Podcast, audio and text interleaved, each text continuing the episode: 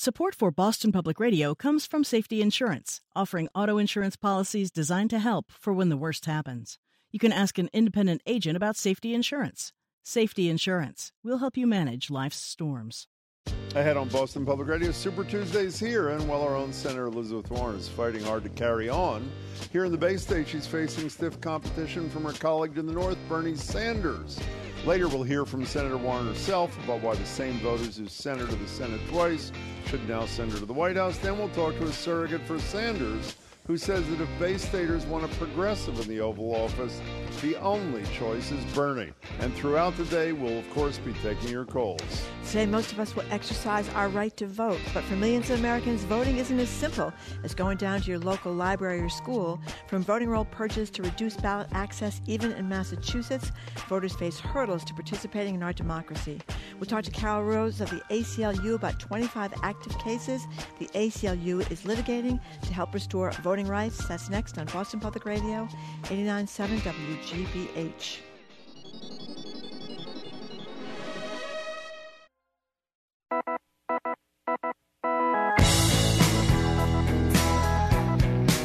Eastern Rowdy. I am Margery Eagan. You're listening to Boston Public Radio, 89.7 WGBH. It's Tuesday, and we're broadcasting as we do every Tuesday from the WGBH studio Boston Public Library. It's a big day today, Jim. I am pretty excited Big day. myself. It's the equivalent of the Super Bowl for the civic minded political junkies, political operatives, and the candidates themselves.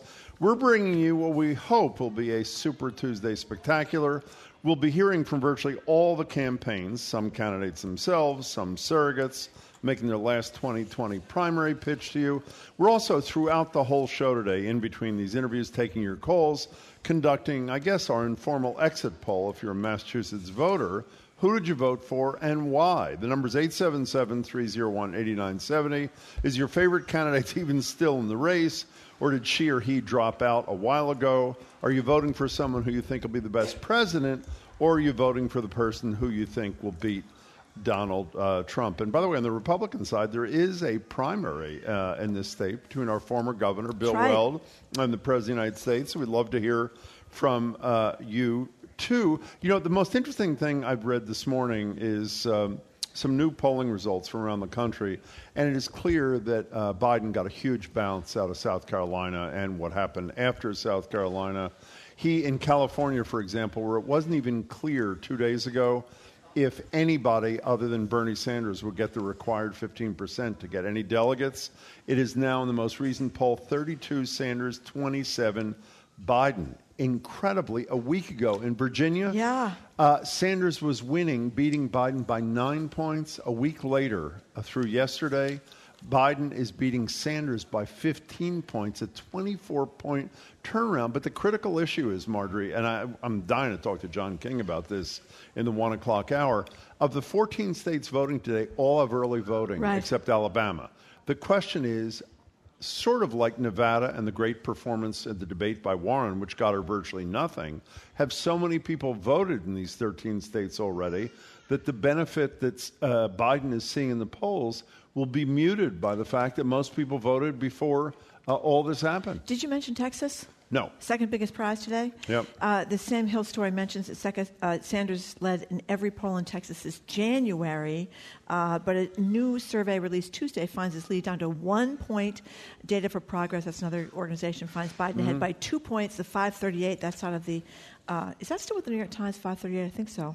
They now count Biden as the favorite to win the most delegates in Texas, and that's the second biggest prize after California. You know, it also, you know it's unbelievable? We're going to talk to Ed Davis in a bit, who is the former police commissioner, is also running uh, uh, Bloomberg's campaign in Massachusetts.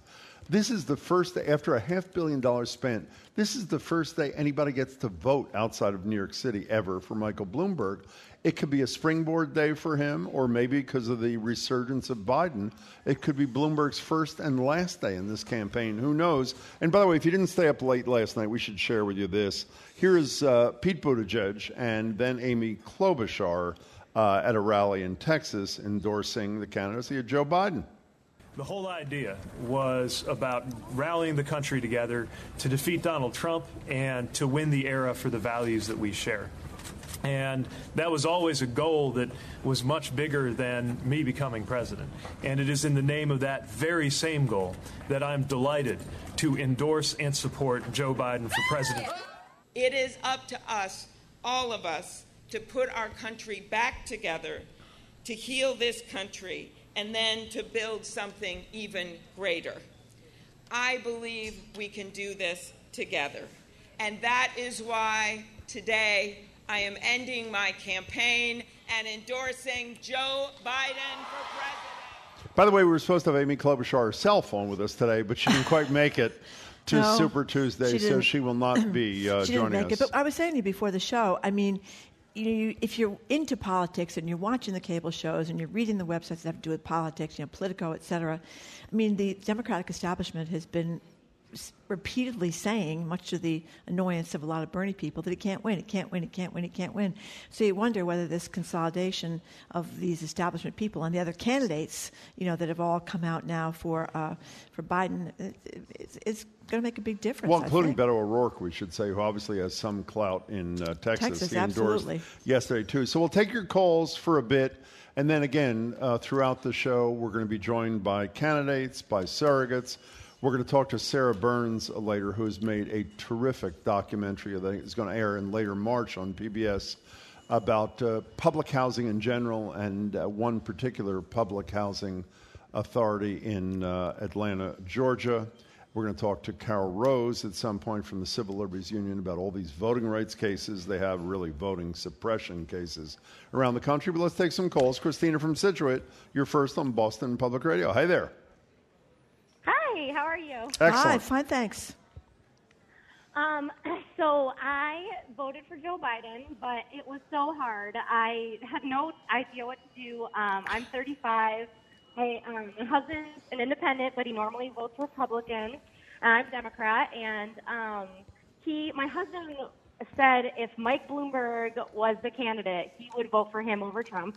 But if Bernie Sanders was the candidate, he would vote for Trump, and he didn't even vote for Trump when it was Hillary and Trump. Like he absolutely cannot stand Trump, but he hates Bernie that much that he would actually vote for Trump. So, So- I was like, maybe I should vote for Mike Bloomberg, but I just didn't know what to do. So, Christina, is your husband? Uh, it, it's the economy for him. It's you know everyone's Yeah. 401ks, Yep, et cetera. mhm, yep. Okay. Yeah, okay. he's in finance, so hmm exactly. Did you So, mention, really hey, Christina, did you, you went out for a split second in my headphone. Did you mention Biden in there and your husband, or did you not? I, I ended up voting for Biden. I felt like I was doing a good Democratic thing because it's clear that's what the party wants me to do. Well, So Christina, before you go away, did, was your Biden vote? Uh, did you know you're voting for Biden before South Carolina, or did South Carolina and this swath No, of yeah, I endorsements? didn't. I, yeah, I didn't know until all the endorsements, and Wow. then I decided to just go with Biden. Yeah. And one last thing, Christina, I wasn't clear. It- it- your husband said he voted for Bloomberg over over uh, Trump, but will he vote for Biden over Trump, or is he uh, was Bloomberg or nothing? I think if it were Biden and Trump, I think what he said he'd do is he would just write someone in, which is what he did with Hillary and Trump. Okay. Christina, I have All a suggestion. Tell your husband to give us a call before 2 o'clock. 877 Okay. 301 8970. Christina, thank you for uh, calling. You know, that's a big thing to so many What people. is? I hear just, it, well, the, people's 401ks. Yeah. You know, half of America has 401ks. People's 401ks are through the roof. I have a good friend who's a Democrat. He's been a Democrat all his life, and but he's getting close to retirement. What's he thinking about? He's thinking about his 401k, and he's afraid that if Bernie Sanders becomes the president of the United States, his 401k is going to be cut in half, and he's going to be Based on what? Uh, based on his being a socialist and people in Wall Street, you know, being socialist. upset, Democratic socialist, Wall Street being upset, the pharmaceutical industry's being upset, blah blah blah blah blah. So it, even people that can't stand Trump. I mean, if your first thing is your 401k, and you can understand why people are worried about that, it's a big deal. Lori from Paxton. Hi, Lori. Hey, Lori. Hi, Jim. Hi, Margery. Hey. Um, I'm outside walking the dog, so bear with me. Sure. So, um, so can I talk about all the candidates? Sure. sure. Yeah, that's right. Go ahead. Okay. Okay, so I, I voted for Warren because I think she's brilliant and has great policies, and she's a fighter. Um, so I, I know she would make a great president. Plus, she's a woman, so she has that sometimes more compassionate side that we need in our government and our country. Um, but um, after the first couple of um, after um, New Hampshire and Nevada, I was feeling the burn, so I was really torn. So it was difficult because I wanted to vote for Bernie again, like I had the first time until Hillary was the nominee. Um, and regarding Bloomberg, he just reminds me of another Trump. Um, you know, he's not as evil, maybe, and a mafioso wannabe a hell of an endorsement. and uh, and maybe not as narcissistic as Trump, but he's you know he's buying his way in. Trump had Russia helping him, and and Bloomberg is using his billions. So no for Bloomberg. And how about And I'm Biden? glad Amy. Um, Biden needs a senility test. My dad has early dementia, and and I think Joe Biden does too. Oh, jeez. A nice guy. He has experience, but and I would vote for him in a minute if he were the nominee. But he's too old, and his mind doesn't work right anymore. So Lori, Lori, thanks. You that was a good breakdown of the four. By the way, Lori's about the only caller we've had in a few days who's concerned. I'm not going into the dementia Yeah. area.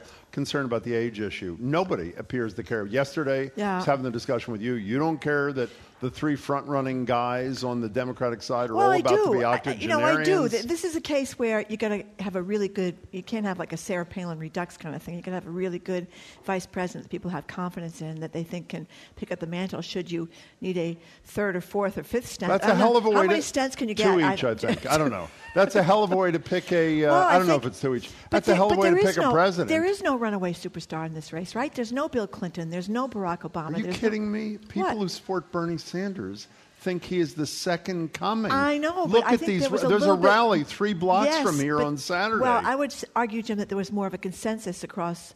The, I mean, a lot of people once once uh, Barack Obama started to win, it was only we can actually elect a black guy. I think there was a coalition around him that has not emerged around Bernie Sanders. you were arguing a week ago that Sanders could put that thing together and could clearly win. What happened in a week? Well, I think South he, Carolina. I think, I think he probably can. But when you read and you listen, I mean, a lot of people that are very uh, smarter than I am about this think that he has not expanded his coalition the way he expected to, and so th- therefore he can't win. On the other hand, you have people saying that he will win. You just quoted that New York Times piece. So, who knows, Jim? Who knows? Let's go to put. Mike from a car. Hi, Mike. hey, Mike.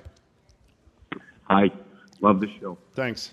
I uh, when I get off work, my next stop will be to vote, and it will be for Elizabeth Warren. Why? Well, she's given really detailed plans on every front, and I like the way they sound. She's going to take on everything that's hurting the country, straight up. Uh, she's going to turn the tide. She's a fighter. She's uh, a feisty girl, and I, I just think she's the person that can take Trump down. I think Biden is, like the last lady said, Trump will eat him alive. He doesn't have the. Uh, I don't think he'll have the steam in the boiler to keep up with Trump and his onslaught of insults. Uh, as far as Bernie is, I love Bernie. I was a supporter of his, but I think Bernie is like Biden. Bernie has a message that is just a broken record. Not a lot of detail, and I like what it sounds like, but I do believe he'll struggle. When he debated uh, Hillary, he fell behind in the debate by not picking up on things she said earlier in the debate he could have used later in the debate because his mind was too brittle to pick that up. I was yelling at the TV, telling him, you know, what she just said 10 minutes earlier is contradictory, and he didn't pick it up. Well, I'll tell you, you know, they, to use the expression that you used, Mike, uh, I've watched every single one of these debates.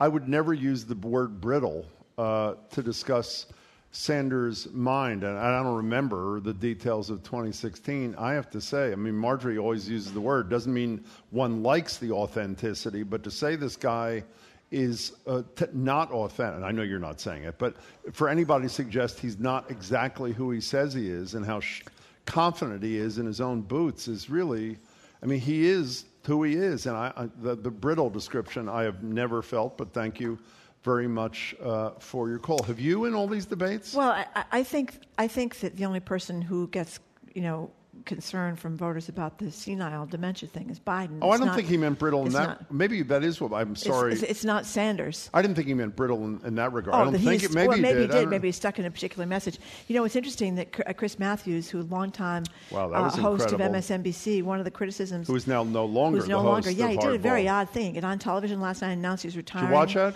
I did not. I Well, watched saw it the, I saw the actual Yeah, me too. the follow up. I didn't see it when it happened last night. Announced he was leaving, and uh, among the things that he was uh, criticized for was his interview with Elizabeth Warren, Mm-hmm. where he went. Uh, she got up in the debate and talked about Bloomberg allegedly saying "kill it" about a woman that Mm-hmm. was pregnant in his office, and and uh, uh, he kept saying to her, uh, you know, well, Bloomberg said he didn't say that. Bloomberg didn't, and she came back, and I'm paraphrasing, and so I, I believe her. Why, why should I believe him? Why should I believe her? But it was viewed by many people as kind of a condescending interview of Elizabeth Warren, in which she just pushed back at him greatly, and he was criticized too. I didn't even know this um, for disparaging remarks or sexist remarks he made to women in his in his waiting room. Well, I But think that final piece by that woman he interviewed, Laura, is it Bar- uh, Bassett? Bar- I, I can't remember her name. It was in gentleman. It was in GQ. Right, she had written yeah. a piece a couple of years ago describing what happened, but not naming Matthews. She did name Matthews a couple of days ago. Shortly after that, he did not participate in the coverage for MSNBC in South Right. Carolina. And then last night he came on television, I think a minute and 49 seconds, said farewell. And uh, he was gone mid show, not even mid show, two minutes into No, I the know. show. The ki- Steve the- Kornacki came back, took over the show. back He and looked well, shell shocked. Yeah, well, that Now was a what? lot to take in. Yeah, the commercial. And then all of a sudden, there he is hosting the show. I mean, he hosts his own show, but it's a little uh, unnerving. Anyway, 877 301 8970 is our number. Uh, let's go to Molly in West Newbury. Hi, Molly. Hey, Molly. Hi, how are you? Great. Great. Good. So I voted for Biden with my heart in my hands. Uh, I really believe Warren would be the better candidate, but after the endorsements yesterday with Klobuchar Wow. and Buttigieg, I just um, felt that the, that's where the party is leaning, and if that's where they're going, I need to go with who's going to win. Uh, since 2016, my blood pressure's up, my cholesterol's up, and Join the uh, club. I just, I, I just have to go with who's going to take this uh, orange person out, and this is what I need to do. And as I'm speaking to you, I'm writing postcards to Wisconsin to try and get out the vote there.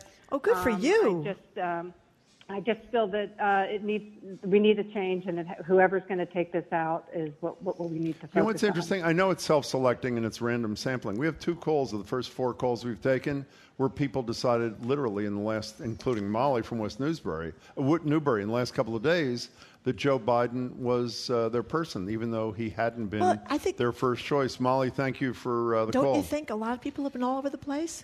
I mean, I was Sherrod Brown, but he never ran, so that took care of that. But the Well, you know, I don't, Ohio. I, I don't even think it's I mean, South Carolina alone. I think what he has shown since, I mean, this Virginia surge is 24 point turnaround in uh, literally a week. As I said, uh, Sanders had been up nine, now Biden's up 15 in the latest poll.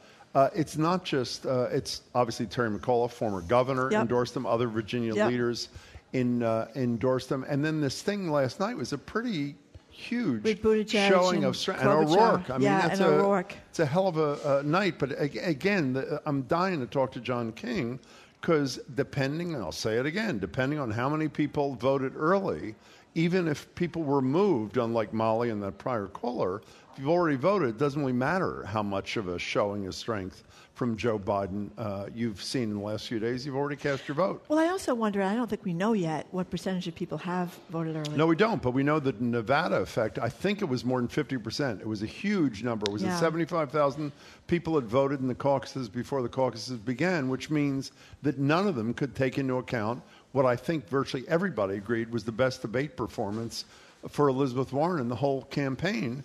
And I think she probably suffered as a result. And we'll see how much of the voting happens after South Carolina and last night in Texas. Bernier from Hyde Park. Hi, Bernier. Did you make up your mind, Bernier, or are you still waiting? Good morning. I did make up my mind. Who you vote I, for?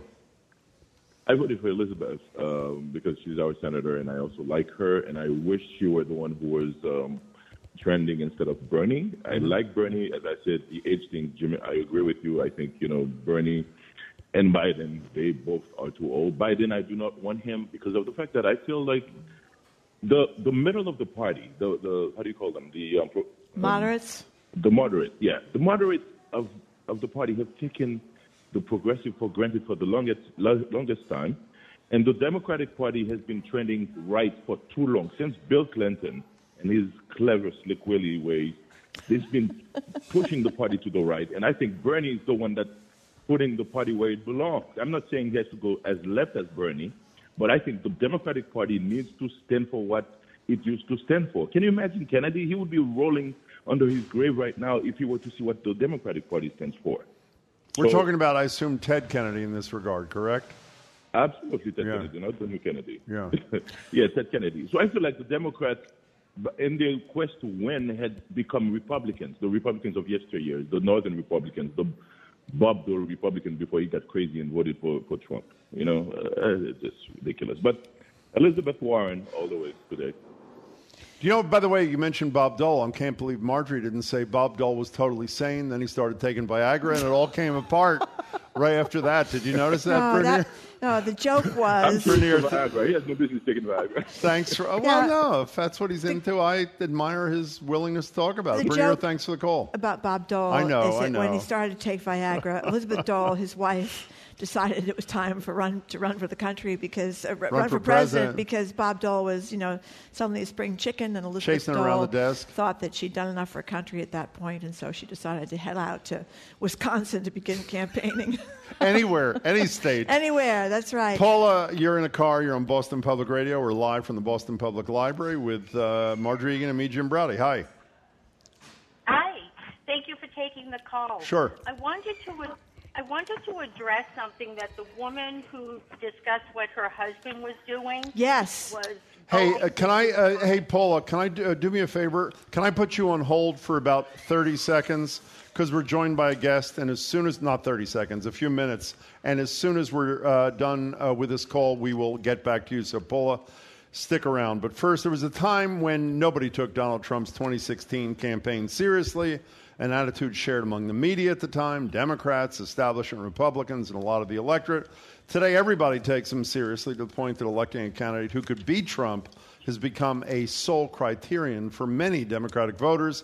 Joining us is a man who helped Trump get to this point. Corey, let Trump be Trump Lewandowski, Trump's former 2016 campaign manager. Corey's now a senior advisor to Trump's reelection campaign. Corey, good to talk to you as always. Well, thank you for having me. I appreciate the opportunity. Hey, thank you very much for calling us, Corey. So uh, I, I know that when you were in uh, D.C., you had the you were actually able to look right into the White House and sometimes even see what the president is doing. So I wonder if you have any insight about what he does on Super Tuesday. Will he be will he be uh, uh, watching the returns come in? Will he have a party? Do you have any idea what President Trump does on this big election day? Well, you know, I, I had the privilege to travel on Air Force One yesterday with the president. We went down to North Carolina and back. Uh, and so we talked about Super Tuesday, or as Joe Biden calls it, Super Thursday. Um, That's and, and unkind. so, you know, I'm bummed. you Go know, ahead. Hey, but hey, the- these are minor details. Look, the president, is, as I think uh, we have seen, is going to be giving a briefing on the coronavirus update, which I think is very important. Uh, obviously, we saw that the Feds cut uh, the rates a little bit today, which is something the president had been advocating for. So he will be watching, but it's not a big event at the White House. I think he's going to do it in the residence tonight to see um, where Joe Biden and Bernie Sanders and Elizabeth Warren end up, and you know, watch Mini Mike destroy like eight hundred million dollars of cash and just burn it in flames. Uh, it- one thing before we move on to the race, Corey Lewandowski, uh, Air Force One, pretty fun, pretty nice, good food, good Oh, view, nice it's, seats. It's, well, look, it's, it's the most amazing thing. It's the most iconic plane in the world, and uh, it is a privilege and an honor to have the opportunity to fly anytime on that. And I had the opportunity to do that yesterday with the president, riding the Beast a little bit, which is his uh, his presidential limousine, and spent about eight hours with the president yesterday. And uh, you know, for a kid from Lowell, Mass, it's a pretty special thing. So, a kid from Lowell, Mass. You mentioned coronavirus, and I have listened a couple of times, not to Trump the elder, as in President Trump, but uh, Trump Jr. on Fox and Friends on Friday. I'm sure you've heard this from CPAC, accusing Democrats of politicizing coronavirus. Just listen to this with us, Corey, if you would. For them to try to take a pandemic and seemingly hope that it comes here and kills millions of people so that they could end Donald Trump's streak of winning is a new level of sickness. You know, I don't know if this is coronavirus or Trump derangement syndrome, but these people are infected badly. Corey, you know his son too. I, I, I'm serious. Has he lost his marbles? No one really believes that any Democrat wants to see anybody die so that Donald Trump can get uh, uh, ousted from office. Do they or do they? No, look, I don't think. Look, nobody, uh, no American, no person in this world wants to see anybody die from what is a potentially very dangerous pandemic. And I think, and what has been discussed is, you know, having a task force, hopefully of uh, a bipartisan nature of Republicans and Democrats who can all agree that we have to have every resource of the federal government involved to make sure that we limit any additional exposure, that people understand how to potentially prevent uh, the spread of this terrible thing, which includes washing your hands and making sure that uh, you know maybe we're not in as close proximity to others. But but the point is, this is not a partisan issue, and and I know Don very well. Uh, I think sometimes you know his family gets attacked and Don gets attacked for a lot of things, but I don't think there's any Democrat in this country uh, who wants to see an American die over some pandemic. You know, uh, Corey, I'm, one of the reasons we're really glad uh, you called in is because, as you know, the president's on the ballot today in Massachusetts. But the reason we were doubly happy, Margery and I were searching all morning. We couldn't find the date of the first Weld Trump debate. Do you know what date that will be held or no? Yeah, I, I think it's November 4th of 2020 is the date that we've locked in on that one. Why? why in all Right seriousness, after- in all seriousness, Corey. Why? I mean, uh, Governor Weld has a serious record. He was a two-term, very popular governor in Massachusetts. Obviously, a totally different worldview of where the Republican Party should be and what the presidency should be. But he's not some crackpot. Why is the president not debating him? So I, I don't. Oh, I, I know for a fact Bill Weld has not secured any delegates in any of the states so far. Not one delegate in New Hampshire. Donald Trump has all 22 from there. Not one delegate in Iowa. Bill Weld has not qualified even to be on the ballot in the state of New York. So he's not a serious candidate, is the truth. He hasn't raised any real money. Uh, and so just because he was elected in the mid 90s and left office some 20 plus years ago, ran as a libertarian four years ago on the vice presidential ticket, does not rise to the level of having him have the opportunity to be on the debate stage with the sitting president of the United States. Yeah, but wait a second. Unlike Gary Johnson, he at least knew where Aleppo was. did. So that is That's true. We're talking to Corey Lewandowski, senior advisor to uh, the Trump reelection campaign. And Corey Lewandowski, one more thing from me. Uh, normally, presidents don't talk about who they uh, want to run against. It does seem that the president wants to run against Bernie Sanders, even though Sanders has done pretty well. 47 out of 50 uh, uh, in polls says he could uh, beat the president. Why Sanders, not Biden? Well, I think if you look at, at Bernie Sanders, who I believe is going to win in the state of Massachusetts tonight, he's going to win in Vermont, he's going to win in California. And, and look, that may be uh, his victory in Massachusetts today, may be the end of Elizabeth Warren's campaign. But I think it's a true dichotomy in their philosophies. And you have the opportunity to put in front of the electorate people who have two fundamentally different worldviews one who believes in capitalism and one who believes in socialism. One who believes the government should run healthcare and one who doesn't believe the government should run healthcare.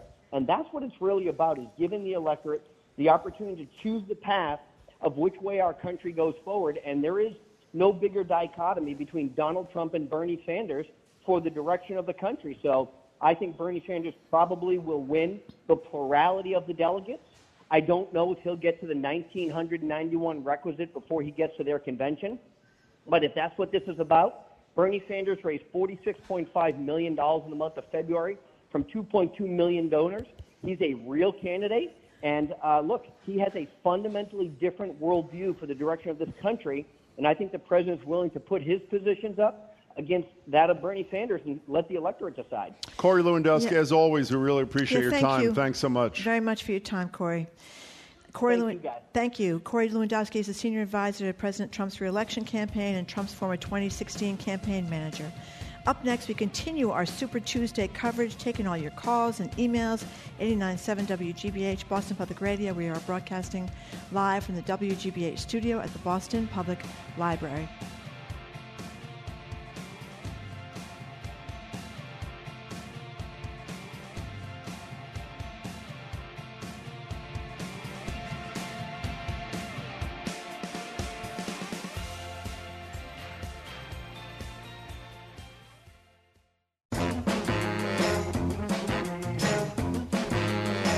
Welcome back to Boston Public Radio. Jim Braude and Margery Eagan live from our GBH studio at the Boston Public Library. If you're just tuning in, we're taking your calls on all things Super Tuesday at 877 301 897. We spoke to Corey Lewandowski a couple of minutes ago, senior advisor to the president.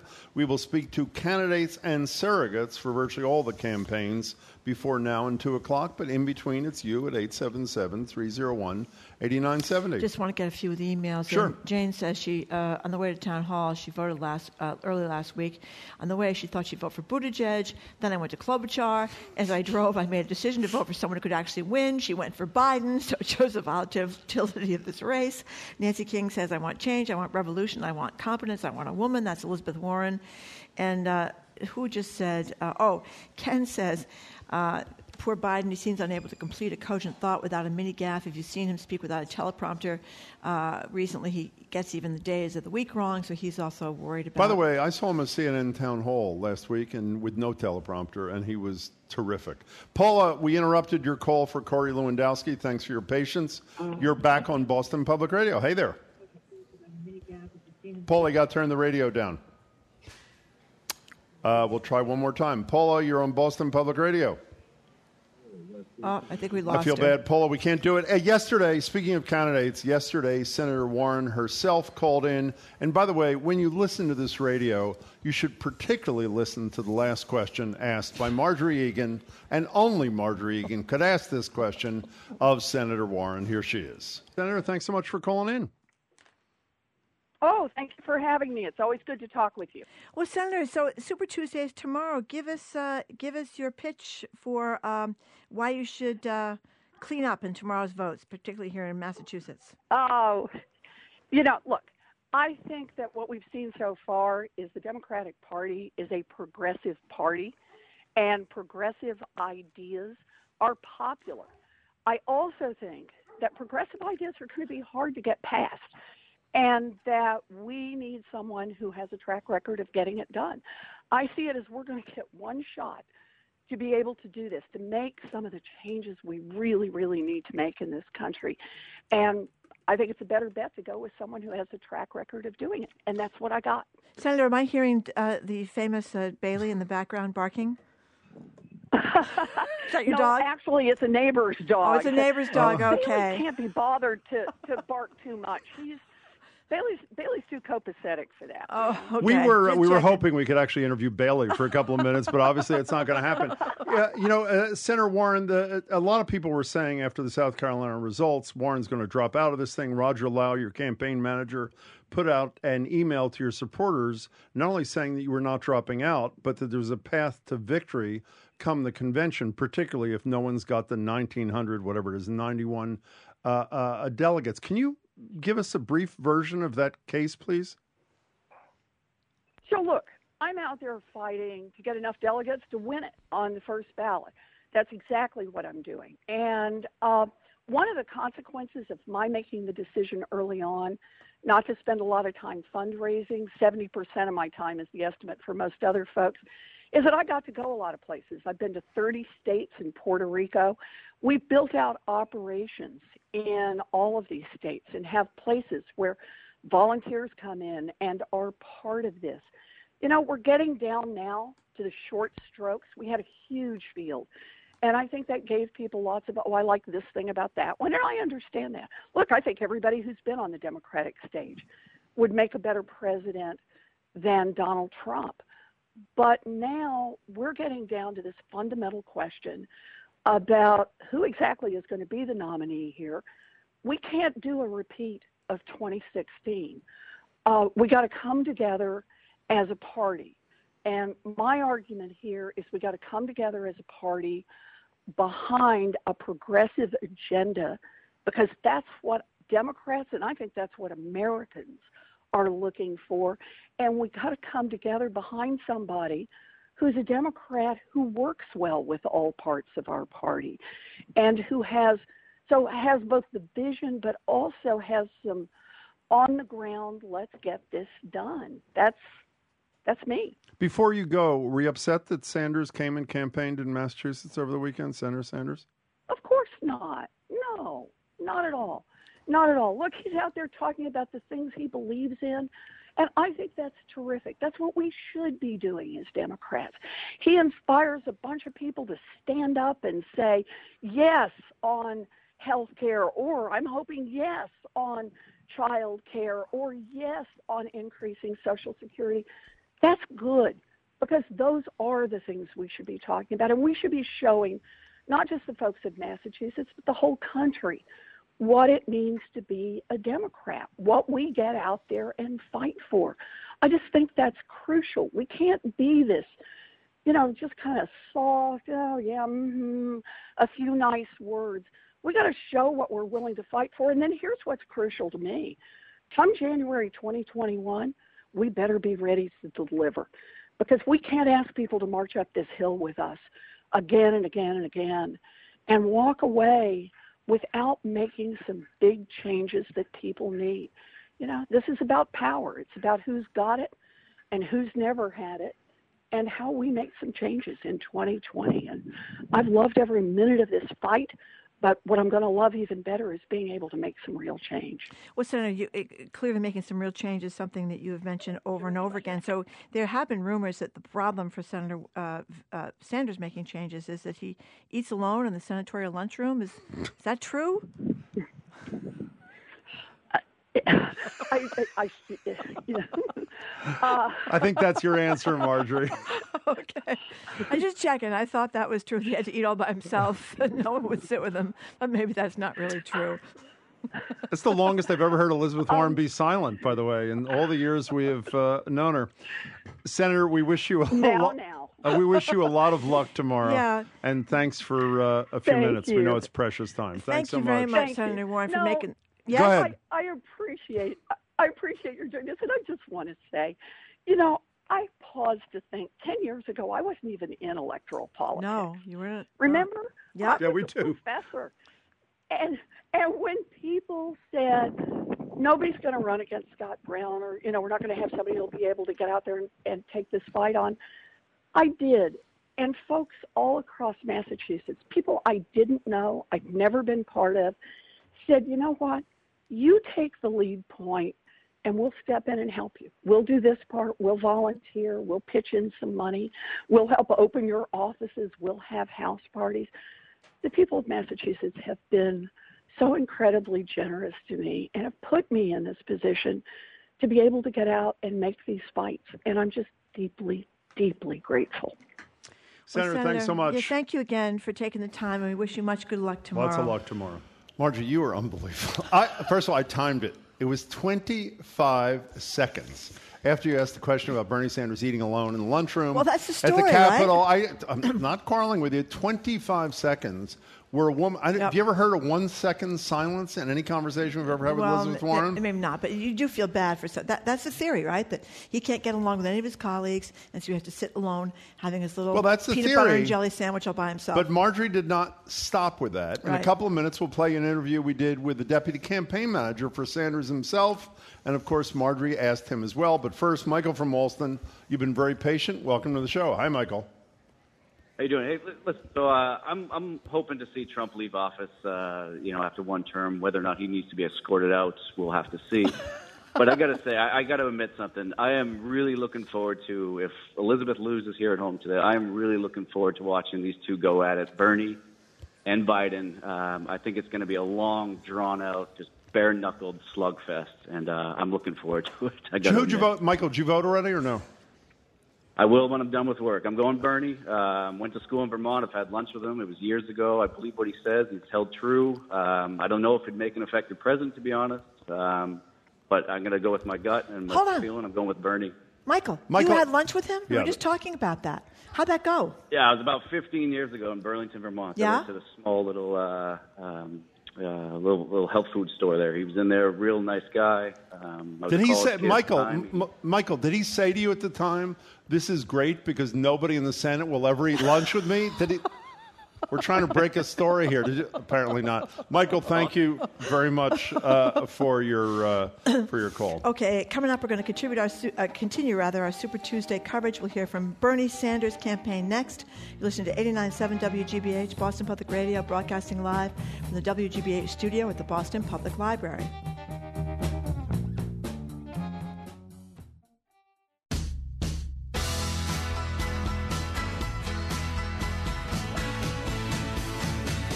Welcome back to Boston Public Radio. Jim Braude, Eagan, live from our GBH studio at the Boston Public Library with our special Super Tuesday coverage. By the way, I assume you know this. Polls are open until 8 o'clock here in Massachusetts, so if you haven't voted, please uh, do. We'll get back to your calls in a second at 877 301 8970. But as we've said, we've invited all the campaigns to call in to make their final primary 2020 pitch to you. And uh, yesterday, when we spoke to Bernie Sanders' deputy campaign manager, Ari Rabin-Havt, as you'll hear in a minute, Margery continued her investigative reporting on the issue Right. of with whom right. Senator Sanders eats or does not. But first, we got to a few other issues. Here is uh, Ari Rabin-Havt. Ari, thanks so much for joining us. Thanks for having me. So, Ari, give us, as we have other candidates, give us your pitch. Look, Bernie Sanders is has run a campaign that is a campaign by the working class, for the working class, and of the working class. We are a campaign that believes that health care is a right. We are a campaign that believes people shouldn't be struggling to pay for college. We are a campaign that believes billionaires and corporations should pay their fair taxes. And we're a campaign that can get that all done. We've proven again and again and again we can build the coalition that is necessary to, to beat Donald Trump, who is the most dangerous president in the history of our country. You know, Ari, as you know, uh, two candidates uh, out who the conventional wisdom is help Joe Biden, Klobuchar and Buttigieg. Warren, who we've spoken to, staying in. Arguably, if she left would be better for you. Does this raise your, let's call it, concern quotient for Super Tuesday? Not not in the slightest for for a number of reasons. We believe the state lineup on Super Tuesday is particularly strong for us. We believe we are the one campaign that can actually get delegates in every state on Super Tuesday, um, and we believe we can we can win most states. And look, I think candidates have to make their own decisions about when they think it's appropriate to leave the race, when they think they should end their campaign. But we know our campaign is strong and in a position to win, regardless of what other candidates do. I was talking with uh, Ari Rabin-Havt. He's the uh, deputy campaign manager for Senator Bernie Sanders. Ari, um, the, the rap you always hear, you know, from people that do not want Bernie Sanders to win is that you can't, we can't elect a socialist in America. I understand he's a democratic socialist, but how do you? What's your rejoinder to the uh, socialism makes everybody nervous uh, line? Yeah, look, Bernie Sanders is the one candidate who can say that in, I believe, 70 of the last 75 public polls taken, he defeats Donald Trump. He defeats Donald Trump in state after state after state. A recent poll was done in Pennsylvania, kind of a critical state, Pen, you know, Pennsylvania, Michigan, and Wisconsin. He was the only candidate up on Donald Trump. And the, the, the truth about that is, look, Bernie Sanders is a democratic socialist. He is, he has said it, right? It's something that everybody knows, and he still defeats Donald Trump. So, and he's the only candidate who can say he defeats Donald Trump again and again and again and again in these polls. Now, will beating Donald Trump be easy? Of course not. It will be difficult for every candidate. But we believe Bernie Sanders' message that that the working class of this country, black, white, Latino, Asian, Native American, needs to unite and fight for their rights is a strong message to win this campaign. You know, Ari, we had Amy Senator Klobuchar was scheduled to call on herself, and we were dying to ask her the question that we've wanted to ask since February about the infamous comb and salad issue with his uh, her staff that arose uh, uh, again in the New York Times in February. You work for Sanders not just in his campaign; you work for him as a on, as, as a senator, correct? I, I did before the campaign. What's he like to? What's he like as a boss? Look, I, I'll say this: I, as a staff member, I probably spend more time with the senator in my job than almost any other person. I am traveling with him about 80% of the time. I mean, actually, I had to walk inside before the interview because I'm at a rally in Utah Mm. right now, a giant rally. And look, he, look, Bernie Sanders is actually one of the best bosses I, I've ever worked for. He actually is, you know, he he expects high standards, but frankly, every politician I've worked for expects high standards. But he also is deeply caring, deeply nice. He's somebody who has really become a friend of mine, and he's and to be honest, the other thing that people don't know is how much him and Jane care about family. Like he has been, look, this job is demanding and tough, and he has been insistent to welcome my wife onto the campaign trail to make sure we are seeing each other, and and it's it's the kind of caring side of him you don't often see. So, Ari, we spoke with Senator Warren earlier, and she was saying that she was the better person uh, to win this, or the best person to win this race, because uh, unlike Bernie Sanders, she says uh, she can get things done and that he can't get anything done. So, uh, I asked her whether it was true. And what you just said about the senators being deeply caring and deeply nice may belie this, but I asked her if the rumors were true because she's a senator that, that poor Senator Sanders has to eat alone in the senatorial lunchroom. Are you ready to spell that rumor? Yeah, so there are two lunches. There are technically two lunches a week senators have on Tuesdays and Thursdays, and and I I have been in those a handful of times yep. in my life, and I have never seen Bernie Sanders eating alone. He's always been at tables with other senators at those two lunches. Well, that's I'm very great. disappointed because I have to eat alone here at WGBH. so I was hoping that Sanders would be on the same sort of plateau. Yeah. Hey, good luck in Utah. Good Ari. luck and on Super Tuesday. And Ari, we really appreciate Yeah. your time. Thanks so Ari, much. thank you. Thank you, and thank everyone in Boston. Just remember, like tomorrow's an, an important day. I'd like everyone to vote for Bernie Sanders, but get out and vote. Like it's an important day in our democracy. Boston knows all about that. Get out and vote. Hey, Thank you, Ari, Ari. Thank you very much. We appreciate the time and good luck to you in the Sanders campaign today. That was the voice of Ari Rabin-Havt. He's Senator Bernie Sanders' deputy campaign manager. Thanks again for joining us. You should be on the Globe Spotlight team. I mean, no think? one is more relentless you, on the big issues I get than down, you are. I get down to the bottom of those you know, lunchroom. We've gotten a etiquette. bunch of communication since we hung up with Corey Lewandowski, senior advisor to the president's reelection campaign. Well, wait a second. Why is he on and not Weld? And the answer is uh, Governor Weld will join us uh, in the last few minutes of the show, sometime after 1:40. So stick around. Uh, obviously, they're both on the ballot in uh, Massachusetts uh, today. 877-301-8970. Brian and Melrose, you've been very patient. Welcome to the show. Hi. Hello. Hello. So thank you so much for uh, taking my call. Sure. Long time listener, first time caller. Thank you very much. What's up? Well, uh, I cast my vote this morning for Senator Bernie Sanders, uh, and what decided it for me uh, was the issue of war and peace. Uh, I don't think it gets talked enough about, but when we're choosing a president, we're choosing our next commander in chief, uh, commander in chief of the most powerful military in the history of the world, in a nation that's been at war for almost 20 years now. And I, I think it's strange that we don't talk about this more uh, in the context of this presidential campaign. Brian, I, I am stunned uh, that there haven't been more foreign policy questions actually in the, what have there been, 10 debates or some such thing? Or climate but Brian, change. Uh, I agree with that. Brian, getting back to the, the long wars, the longest one of them all has been Afghanistan. And as we discussed yesterday, this tentative pro- peace proposal with the Taliban may be falling apart. But if it doesn't and it leads to all American troops being withdrawn, are you willing to give uh, Donald Trump credit for this or, or no? Absolutely. You are. Absolutely. I support peace in Afghanistan. Uh, we, there are now people serving in Afghanistan, uh, risking their lives, uh, who were not born when the conflict uh, started. It's a very good point. Uh, we need peace in Afghanistan. We need we need peace in Afghanistan right now, and I'll, I'll give credit to whoever gets it done. Brian, I am concerned that uh, that that the government of Afghanistan was not brought in on the on the peace negotiations. Yes. I think that makes it very rickety, and I, I'm very concerned about it. Brian, thank you for a fine call. We appreciate it. Uh, He's right. Foreign policy and climate change. It- Yeah. it- two big things we haven't really heard much Well, about. also coronavirus in the last debate didn't. I can't remember which of the candidates was it. Klobuchar. Klobuchar herself had to bring it up at that. I think it was her Yeah. at that chaotic uh, debate uh, the other night, the CBS debate. Sharon from Boston, thank you for calling. Hi, Sharon.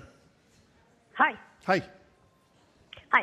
I just left the Boston Public Library at the beginning of your show. I voted for, I woke up voting for Bloomberg, but I ended up voting for Biden. I love that. And why is that? Papers. Why is that? Because because I I truly I think Bloomberg would be the better president, but I think Biden has a better chance of winning. Um, I've always I was firmly behind Joe Biden until Bloomberg got into the race, and I wish he had gotten in earlier. Um, I have a problem with people saying he's buying people's votes. I think he's a patriot. Everybody else, he's not buying votes. He's spending his own money versus other people's money on the exact same things that all the other war chests are being spent on. And I think, but my other feeling for Biden is he's very uh, well respected in Washington. And I think that actually Bernie likes and respects Joe Biden. And if Biden were to get the nomination, I think Bernie will get behind Joe Biden where he failed Hillary Clinton. And I doubt that he would do the same for Bloomberg. Well, let me just Well, say, know- I think I, I don't know who said this yesterday, but some one of our guys, maybe it was Adam Reilly who said it, and I am in total agreement. Whether Bernie's supporters, if he does not win the nomination, go with whoever does win the nomination, if it's not him, I think it's totally a function of how it's decided. If it's decided through a fair and transparent democratic process, that's fine. If the superdelegates, which Sanders railed against four years ago, uh, uh, end up turning a plurality for him, which is what he's hoping he has, going to the convention, into a loss. I'm not sure that his people are going to be ready to transfer their vote, but it's all speculation. We shall see. And thank you very much for the call. But you know the old cliche about how people vote for the person they most like to have a beer with? Mhm. I mean, obviously, who's the person? Joe Biden. I mean, you may talk about how he's old and he's, you know, and he misspeaks all the time and stuff like that, but I don't think there's a person in America who would dislike the guy. I think anyway, most young, young men in our office would most like to have a beer with Tulsi Gabbard, is what I think is what they would That say. could be. I don't think she's going to be the president, though. okay, so. so, beginning at 1 o'clock, we're going to return to take all your calls and as many emails as we can get in. But coming up, we're continuing our Super Tuesday coverage with Carol Rose, the executive director of the ACLU, with a look at their efforts. Uh, on voting rights all around the country. That conversation is next on 89.7 WGBH, Boston Public Radio. We are broadcasting live, so we do every Tuesday from the Boston Public Library.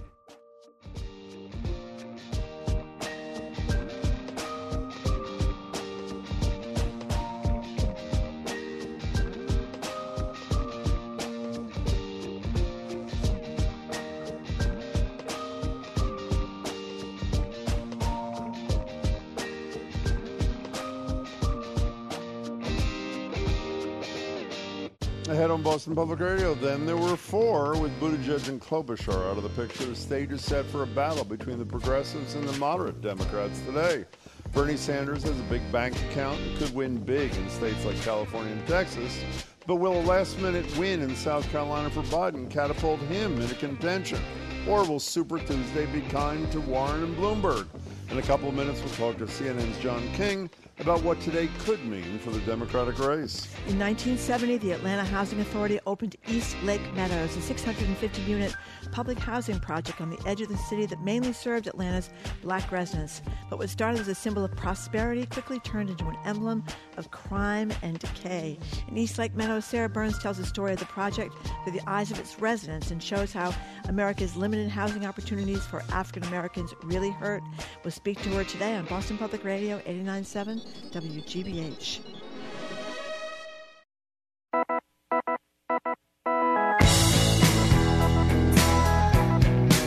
News to Braude. I am Margery Eagan. You are listening to Boston Public Radio, 89.7 WGBH. We are broadcasting live, as we do every Tuesday. This, of course, is a special Tuesday because it's Super Tuesday. But we're broadcasting, as we do every Tuesday, from the WGBH studio at the Boston Public Library. And Margery is in search of candidates and surrogates to whom she can ask her famous question Does Bernie Sanders actually eat alone Okay. in the Senate You're making, room? you're making too much of this, Jim. I, I, I want to say, I want to repeat, Uh-huh. if the Guinness Book of World Records should be calling the longest Yep. silence from Elizabeth Warren in her career at Harvard, at Rutgers, wherever it was, when you asked her that penetrating question. In any case, I thought it was a penetrating we're question, continuing Jim. our Super Tuesday coverage with Carol Rose, Executive Director of the Civil Liberties Union of Massachusetts, with a look at voting rights.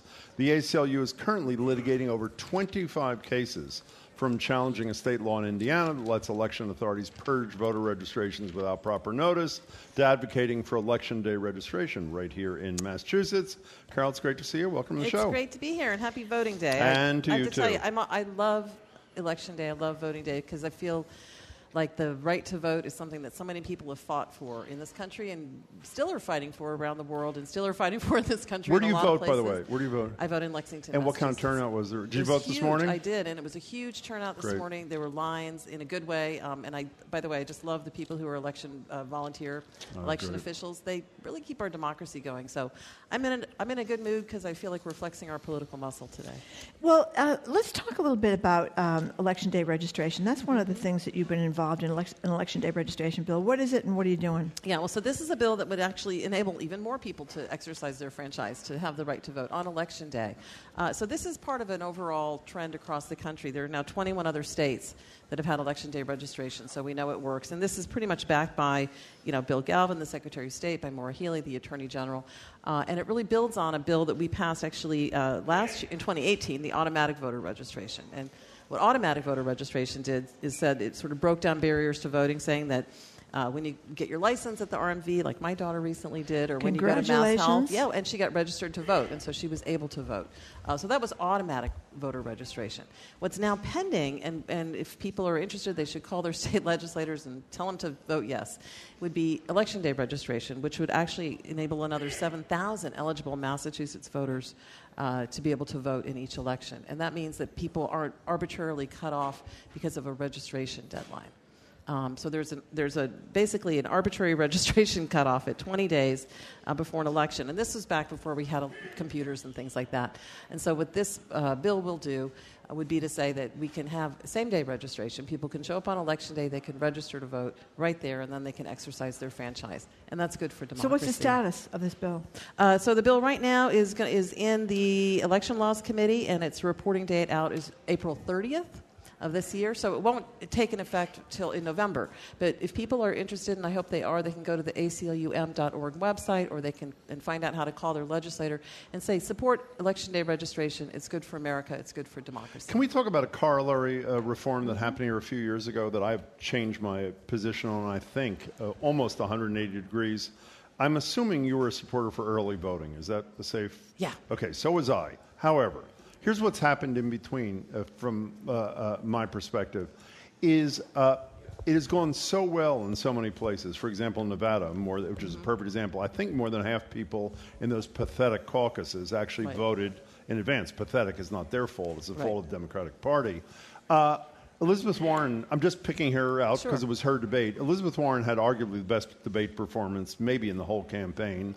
Right. It accrued to her benefit virtually not at all, and I think one could make the argument because more than half the people in Nevada Had had, voted. voted. Fast forward to this weekend.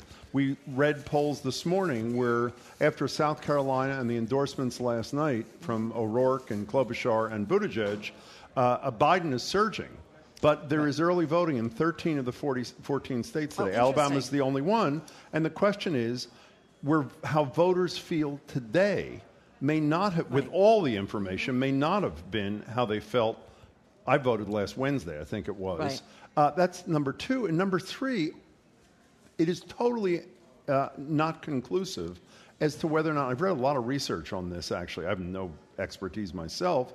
That early voting increases turnout because a lot of the literature says there's so much focus on early voting that there's not as much focus on the election day itself, and the net increase is not what people thought it to be. Are those not legitimate concerns No, about early voting? I mean, all of these are public policy trade-offs, Jim. But I think we always want to make it so that more people are able to exercise their franchise. You know, people can say, "I want to get the final news and I want to hear the final debate," and wait until, and then if they had election day registration, they'd be able to wait Mm. and get all the information. To That's an excellent point. But I also think that the, frankly. Uh, well, I understand what you're saying, and I, I think that may happen around the margins. I think the really bigger issue are the um, increasing, not in Massachusetts, where I think we actually have a very good uh, bureaucracy that makes our voting work really well here for the most part. But I think there are problems around the country about, fel- about disenfranchisement of people. There are poll taxes going in. There are voter IDs laws in places like Kansas. Um, in Florida, they're making people pay, fi- pay fines and fees um, that they might owe before they can vote, which effectively Ex felons, and where there was a constitutional amendment. That's right. Vote approved by two thirds of, of the people, in right, Florida. and putting 1.4 million people on the voter re- rolls, right? So I think that um, we need to understand not only that this still exists, despite the fact that we, you know, people think we have the right to vote across the country, uh, but it's also really the racial disparities are something people should be aware of. Okay, Um, so let's. Uh, can we go down? Yeah. So, and we know, as I said, you have 25 of those cases. You and your civil liberties union colleagues across the country. Start with Florida, if we can. Absolutely. Uh, the story and where things are. Sure. So this was actually an ACLU back ballot initiative back in 2018. Uh, they gave restored the voting rights to people who had past felony convictions, uh, and expanded the voter rolls by 1.4 million people. And why is this so important?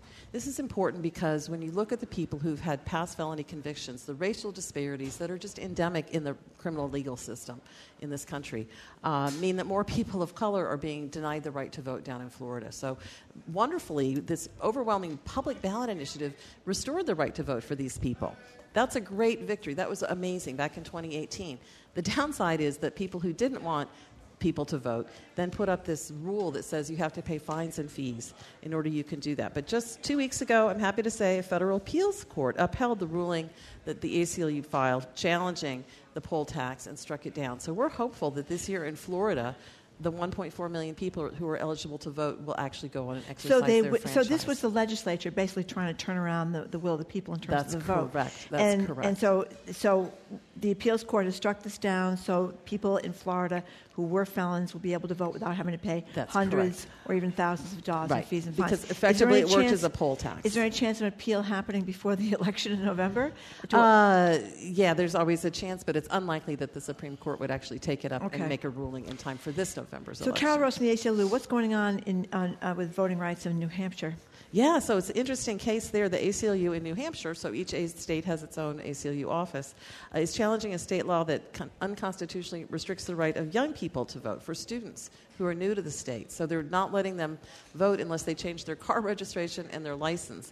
So um, that means something like five out of seven students in New Hampshire wouldn't be able to vote, like a pretty high percentage. Unless So- they do absentee.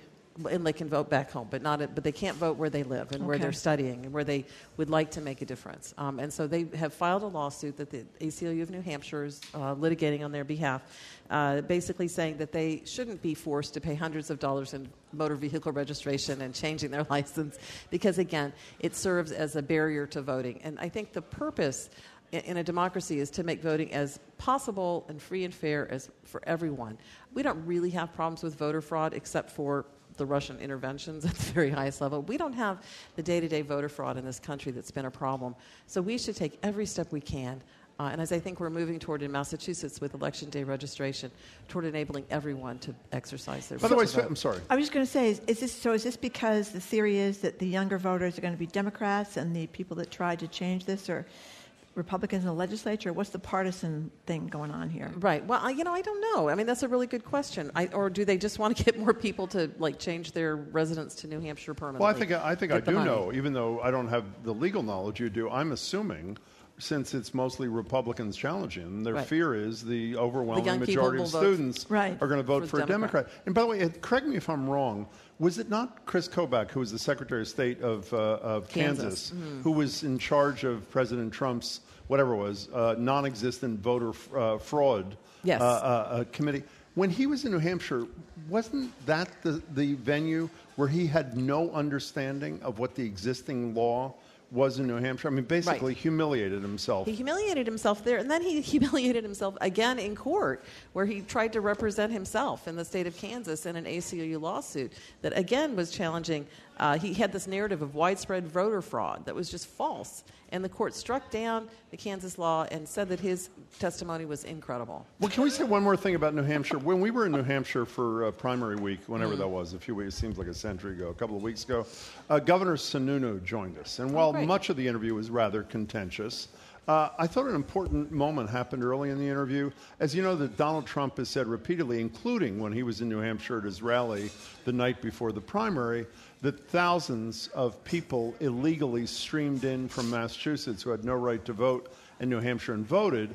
And were it not for that, the 3,000 vote margin for Hillary Clinton in November of 2016 wouldn't have happened and he would have won New Hampshire.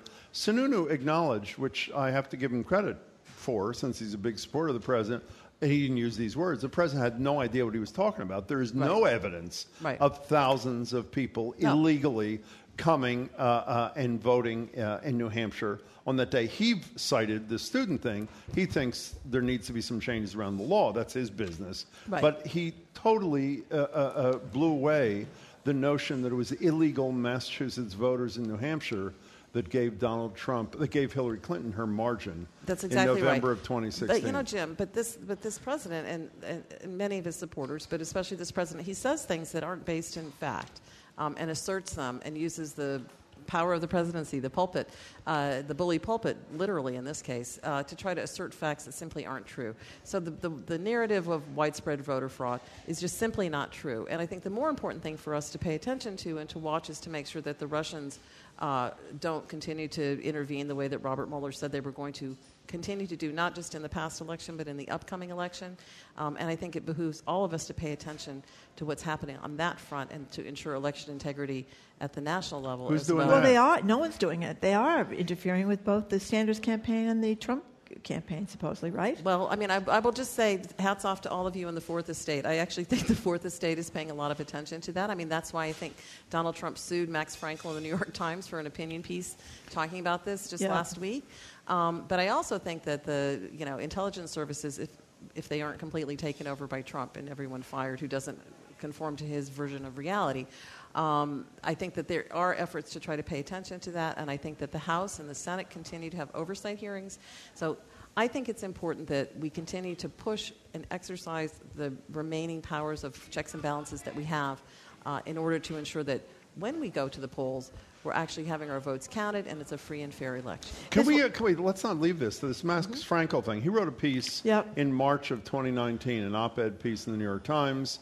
Like in virtually any critical thing of this president, he threatens to sue. He never sues. Here he did. Well, Frankel used the word quid pro quo, Well, which I think put him really over annoyed the, edge. the, the president. Well, I mean, yeah, but his own, I mean, Gordon Sondland, his own ambassador to the EU, also used the term quid pro quo. I mean, I think, uh, you know, we can, go- one can Well, this is about fairness. definitions. This is in the context. Frankel's point was in the context of Russia, and I believe that the the argument the Trump people are making is that uh, Mueller never suggested there was a quid pro quo, so this is concocted. But even if it were concocted, I'm not saying it is.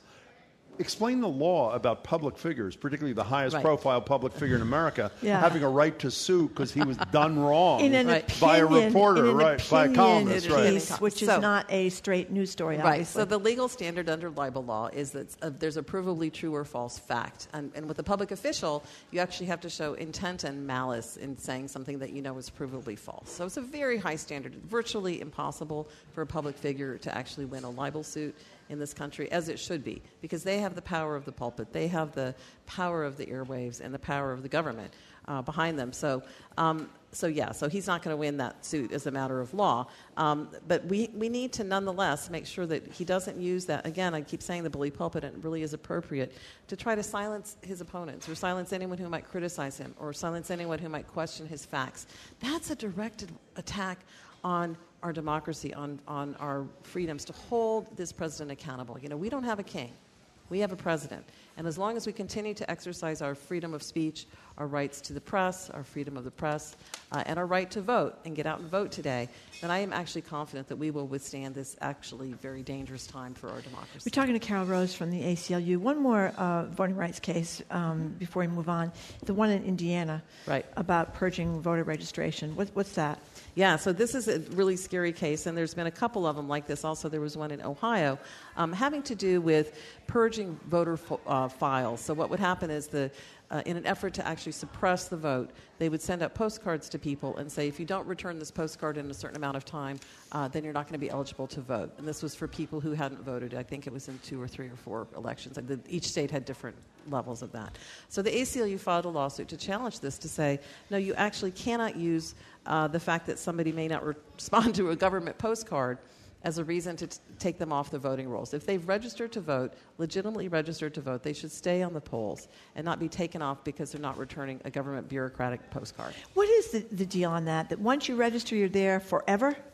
Well, yeah, I mean, so what this, what Indiana was arguing was that actually they could just purge the voter rolls, Okay. and they, you know, and they invoke things like, uh, you know, cleaning up the lists and. You know, But if you ha- say today you haven't Mm-hmm. voted in Massachusetts, you haven't voted for 10 years or 15 years, and you're all excited about this primary, but and you did vote 20 years ago, are you still Right. there when you show up at the polls, or, or what? You know, I don't know the answer, but we- I would know the answer if we had election day registration, because Okay. then you could show up to vote, and that's Okay. exactly why we want to make sure people are able to do that. Can we end where we began on same day registration? Mm-hmm. The only argument I've heard against it that I think for an average person would carry some weight is there's much greater potential for fraud if you're voting, if you're registering and voting on election day. You're, you're making a face at me. Uh, what is the response to that that is face worthy? I mean, Well, I mean, I think we have really good systems of accountability. We have amazing uh, election clerks and election workers in this state, um, and I'm confident that the combination of really great and dedicated people and really good technology. And the third thing that may be missing and we need to do is resources to make sure that they have the Yeah. systems behind it are going to enable them to actually make sure we enable the most number of people to vote possible who have that right to vote and that we don't have to worry about election fraud. have there been any problems we in the 21 states that No. have it? It's been it's been around for 40 years, mm-hmm. and in Oh, the it has? 21 Oh, states that have it was that long. Is it 40 years? It's been around for 40 years. I mean, it's really not even all that high tech, but it is good common sense, and we should do it here in Massachusetts. Carol Rose, thank you very Great to much. see you, Thank Carol. you. Thanks so much for your Carol time. Rose is the executive director of the ACLU of Massachusetts. She joins us every month. Thanks again, Carol. Up next, a new documentary from the filmmaking trio Sarah Burns, Ken Burns, and David McMahon looks at how a sprawling public housing project in Atlanta grossly exacerbated poverty and segregation. That conversation is next on 89.7 WGBH, Boston Public Radio, live from our studio at the Boston Public Library. I want to let you know back around 1 o'clock we're going to return to taking your calls and hearing from more candidates on Super Tuesday here and all across, well, most of the country anyway, 13 other states. Listen to 89.7 WGBH, Boston Public Radio, live from the WGBH studio at the Boston Public Library.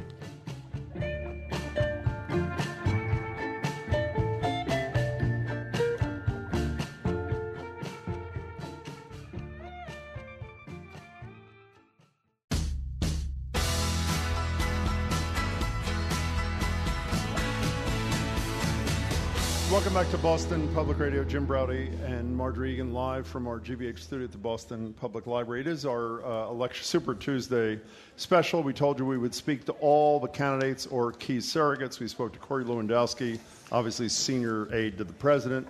Early on, we spoke to Senator Warren, to the deputy campaign manager for Bernie Sanders. At one o'clock, we'll speak to Congressman Lynch on behalf of Joe Biden.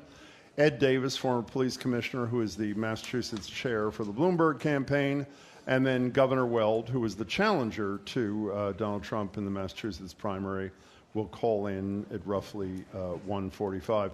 But we want to turn to an issue that has gotten far too little attention in the presidential race: housing. The filmmakers behind the brilliant Central Park Five have a new documentary that looks at the history of East Lake Meadows. It's a 1970 era public housing complex created at the edge of Atlanta. At first, it seemed like the gateway to the American dream, but a mix of white flight, shoddy construction work, and a government that simply didn't care, East Lake Meadows disintegrated into a place that people described as Little Vietnam. This is a film not just about the failures of public housing in some cases, but about the strength of a community. East Lake Meadows, a public housing story, is by filmmakers Sarah Burns and David McMahon, with Ken Burns as the executive producer. It airs March 24th on PBS, and tonight at 7 o'clock at MIT and GBH are hosting, pardon me, not at, is it at MIT tonight? At MIT, thanks, Sarah. Are hosting a, with GBH, are hosting a preview and discussion to RSVP and to learn more, please go to wgbh.org slash events.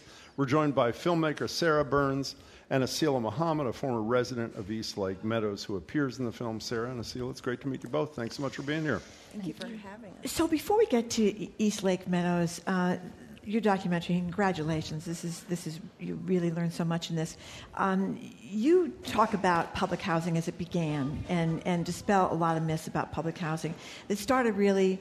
Uh, after the Depression, or even during the Depression. So, so start there before we get to East Lake Meadows. Yeah, I mean, the film is really focusing on the experiences of the residents of East Lake Meadows, and that's, that's the core of the film. But in order to understand those experiences, we felt like we had to go back and do some of this history and understand. And actually, Atlanta was the home to the first public housing project, federal public housing project in the country.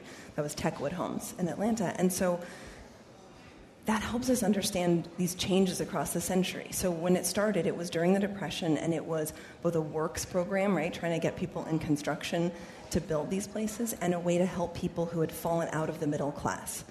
But what, and this is something I didn't fully understand before working on this. Um, the, they tore down slums, right, what were considered slums in Atlanta, in order to build Techwood homes.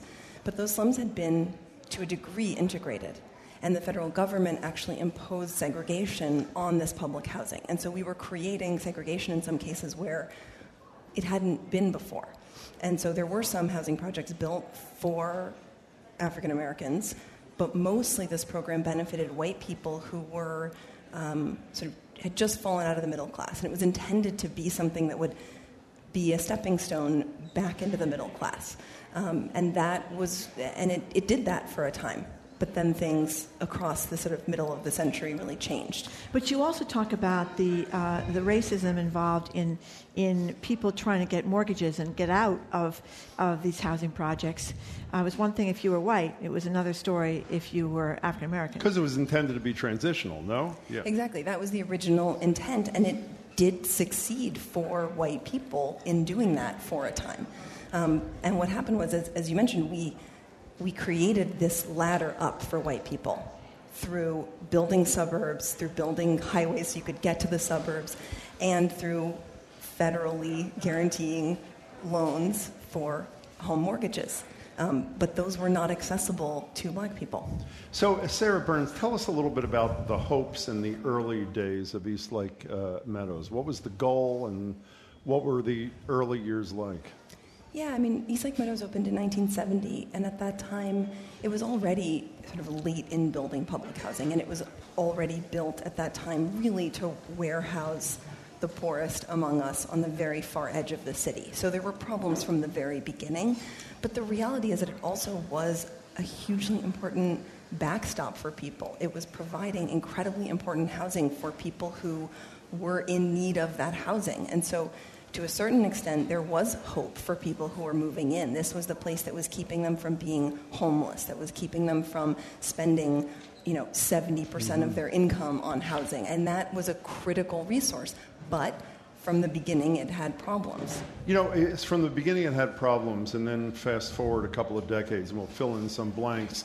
Asila, you moved in at East Lake Meadows in the early 1990s, and I have to say, while there are a ton of incredibly moving moments in this documentary. This uh, couple of minutes from you describing your first day at East Lake Meadows really takes the cake. Here is Aseelah Muhammed. The day we moved in was okay. It was a pretty day. Children were happy. Um, until maybe hours later, we heard some gunshots and found out that someone had got killed right up under the steps what we had just moved into. And it was rough trying to um, try to help them understand what had happened and that we would be okay. And by the way, if people, when people see this, you're welling up as you're talking about. What did you say to your kids? How did you try to convince them that it would be okay, Aseelah? Um, basically, we did a prayer that day. Um, and just to always hear about that and to think about it, it still brings sadness to you that they had to go through that because I would thought my children would never have to go through that. But for that day, I sat down with them. I explained to them that um, one, you're not going to go outside and see a dead body. You're not. But we're going to make the best of it while we live here and me and your dad is going to try to keep you safe as possible. What were your hopes before that day, the movement? What were your hopes for East Lake Meadows for you and your family? What were you expecting it, or at least hoping it would be? To actually give them a home, a roof over their head, some place that we can be stable and wouldn't have to keep moving around all the time. Um, to give them a sense of stability that's mainly what it was about. So, Sarah Burns, when did it start falling apart between the 70s and this early 90s, and why did it fall apart? Yeah, I mean, I think there are a few things that happened. There were problems really early on with the infrastructure. So, there were, um, it was built, I think, shoddily in the first place, in part because it was only ever designed essentially to warehouse poor people. And so there wasn't as much attention to that. So there were, you know, the, the sewer system was backing up into people's apartments within the first couple of years. Um, and you also see a lack of services. So that's both in terms of helping people find jobs um, and in terms of the commercial, um, the businesses that might be around a neighborhood, but also in terms of policing. Um, and so you see crime start to happen more there because it's kind of isolated and apart from the city. And then you have drugs. And in the beginning in the mid late 80s, you have a crack wave that hit in most cities, really, um, an epidemic. And that uh, particularly affected places like East Lake Meadows, where there wasn't that policing and it was a little bit of a, a wild west. And so that became a kind of safe place for drug dealers to set up shop. They weren't necessarily coming from the neighborhood, they were coming to the neighborhood because that was a place where they could sell drugs. We're talking to Sarah Burns and Aseelah Muhammed about this uh, transformation. Well, I don't know if that's even the right word, but about the East Lake, East Lake Meadows uh, housing project. Aseelah, you mentioned you know coming in and having that tragedy the first day you were there with your kids. Uh, somebody else in the, uh, or several people in the documentary talk about you know roaches and trash and uh, grass not cut and even raw sewage. One guy talks it's it was kind of funny, but it wasn't really funny. He talks about putting his bowl of cereal on the on the table and the roaches parachuting into the bowl of cereal. Then he decides he's going to eat from the cereal or flick the, the roach out or throw out the, the cereal. But I wonder how you. Um, that's sending a message to you and your kids, you know, when, when those kind of conditions are there. And I wonder, as a mother, um, how you just manage this, how you manage you know, your kids going out after dark or, or your kids getting back and forth to school, your kids staying out of trouble. That's hard? Um, basically, while we was there, a lot of the infestation from the bugs and stuff we did not see, and I guess it's because according to how you kept your place. Yeah. Um, for as my children being out at nighttime, it was a rule. It started getting dark, the sun started setting, it's time to come in. Um, basically, when they went outside, I was always out with them. Um, when I started working doing little odd jobs at East Lake, and I had to leave them home by themselves.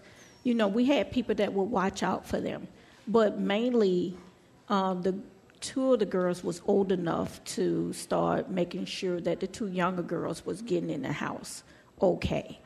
Um, but the main thing I had to worry about was my two older girls was starting to get involved with the drug dealers. Um, and that part I couldn't accept. Because dating, you mean, going out with these guys who it often would, were very, very attractive, with, or being in the presence yeah. of, and right? but often these guys were kind of the attractive guys that, that, were kind of making money and had money to spend and all that kind of stuff. Yeah. Well, what I found out later, my husband had befriended some of those young guys to keep an eye out on my girls, mm. and I'm thinking that the guys was hanging around my girls and it was actually my husband keeping the girls protected from anyone that would cause harm to them. And, and know, another thing, just real quick, another thing that, that uh, you talked about in this was that you were isolated. This place was in the middle of nowhere, so there was no grocery store. So there was, I guess, there was this guy, Mr. Bennett, who came around with some uh, Anthony's the mobile grocery Anthony's rolling store, the vegetables and the, and the stuff. Right. But basically, you know, doctor's appointments, daycares, all these places were far. Yes. So you know, was it like everybody trooped off on Saturday to go to the grocery store? What happened? Um, mainly, that's what you had to do. You had to go almost what ten, maybe ten or fifteen minutes away from home, which was like ten miles away from home. And usually, you didn't have nobody to take you. You had to catch the bus. And I had my girls. We all called the bus on the weekends. We went to the grocery store and we brought all our groceries back. You carried them? Yes. Uh, we're talking to uh, Aseelah uh, Muhammed, who lived in East Lake Meadows, and she's in this spectacular film. We're talking to one of the filmmakers, Sarah Burns. It's called East Lake Meadows Public Housing Story. It airs on PBS on March 24th. I want to return to what you said, Sarah Burns, about the deterioration of this place. And what, what, what I took, one of the many things I took away from this is this one of my least favorite terms in the English language the deserving poor and the undeserving poor. And if you're not the deserving poor, which generally means you're people of color as opposed to white people, what that generally means is all of the problems that you describe are of your making. And if you're the deserving poor, the problems aren't all of your making, and we, the government, who's supposed to represent all of us, will help you fix it. Is that a mm. fair summary of what we saw here? Absolutely. I think that's exactly what happened. That we have, I mean, I think what we see in this film and in looking at the, at the history as well is that the conclusion that I've come to, at least, is that we have never, as a country, done a really good job of serving the people who need it the most when it comes to housing and serving them well. And so that initial public housing, Techwood, was doing a pretty good job. It was doing what it meant to do, but only for the so called deserving poor, these people who we decided, who the federal government decided were deserving of this help, and therefore we provided decent housing for them when public housing came to serve people of color and the people who were the, the at the lowest income levels, right, the poorest people we did a bad job of it and we blamed the people who lived there for, their con- for those conditions. Before we get back to the story itself, one of the things I loved about this film, and unfortunately the credits were so small I couldn't read who was responsible for this, is every once in a while you go from real people uh, like Aseelah to these incredibly fabulous animations. Mhm. What is that about? Who is that, and why did you do that? And it, it was great. What, what was it, what was the thinking there? Yeah, we worked with an illustrator named Molly Schwartz, an illustrator and animator who did a beautiful job with these illustrations and, and animations. But the reason we did that was because so much of the film is about these the stories of the people who lived in East Lake Meadows. And you know, we do our research, we go out, we find footage and photographs to illustrate our story, but in this case, so many of the really critical stories were from people's memories, and they Uh-huh. were not going to be moments where we had photographs and footage to depict those things. Not everyone had cameras and home movies in these moments, sometimes really difficult moments for people, um, and sometimes happy moments. And so we didn't want to approximate those. We didn't want to just show some random kid who happens to be doing the thing. Mhm. we're describing. And so we decided that animation gave us this opportunity to really be inside people's memories. Well, one of the uh, moments you animate uh, is of a woman who I wish I had met. Uh, I told you both when I met you a few minutes ago, I used to represent tenants when I was a kid in the South Bronx. Every place I ever represented in a rent strike or in a public housing authority had an Eva Davis. And here's a little sound from this legendary woman, uh, Eva Davis. This is an interview in 1973, followed by an East Lake Meadows resident, Tommy Moore, speaking about how Davis was the champion for them all. I've been doing a job that the welfare department should have been doing for the residents of East Lake Meadows. I've been getting clothes for the people. I've been using my personal money to help people with food in my community. I've been using my personal money to help organize a Little League baseball team. Politics didn't care about us. They didn't care. We had to have people like Eva Davis to demand certain things to be done. Did you know her, Aseelah? Actually, yes. Could you describe her to us? She was my mentor. Mm-hmm. She was my friend. She the one get got me to the point that I'm at today. Um, speaking out, being um, being a soundbite for people of color and of public housing. Um, she one day came to me and asked me, "Did I want to be a part of the resident association?" And I said yes, and I was voted in as her VP. That lady went through a lot for us in East Lake Meadows. If you needed something or something wasn't being done, call Eva Davis, and it got done. Why'd she do what she did? Um, basically, because a lot of us wasn't being heard, and it took somebody like her to get there. For us. Well, there was one section, Aseelah, it w- talked about how when she was going up against the, the, some of these drug dealers, and they were mad about that, they firebombed her apartment, and uh, she still didn't want to move. I mean, I would have been scared to death. That's what she said. You didn't kill me. You just made me stronger, and that's exactly what they did to her. And by the way, her kids and her grandkids are in this film, which makes it, I mean, the whole deal is incredible. So, Sarah uh, Burns, there was potentially some good news on the horizon after a vote led by Eva Davis, where the tenants there vote roughly three to one to yes, uh, the city can tear down this horrible thing they have created and construct something in its place uh, down the line. Tell us about that and whether or not that lived up to the expectations.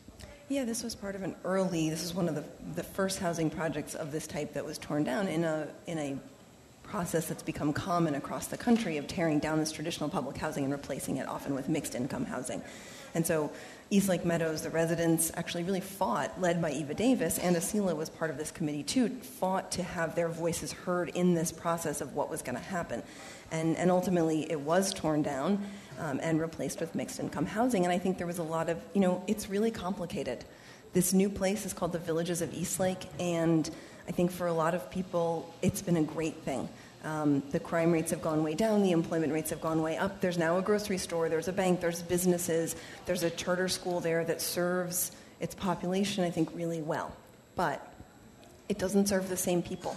So only about 15% of the original residents came back to the new place. And that's been common that's I think pretty much the national average in these kinds of things. So this is not specific to Eastlake. But they were promised the right to return if they wanted it yes, as part of the deal, were they not? Yes, but many people chose not to come back. Right, Aseelah took a Section Eight voucher mm-hmm. and moved somewhere else, and for some people that was great, and for some people that was not so great. And so it's it's really complicated. But the reality is that.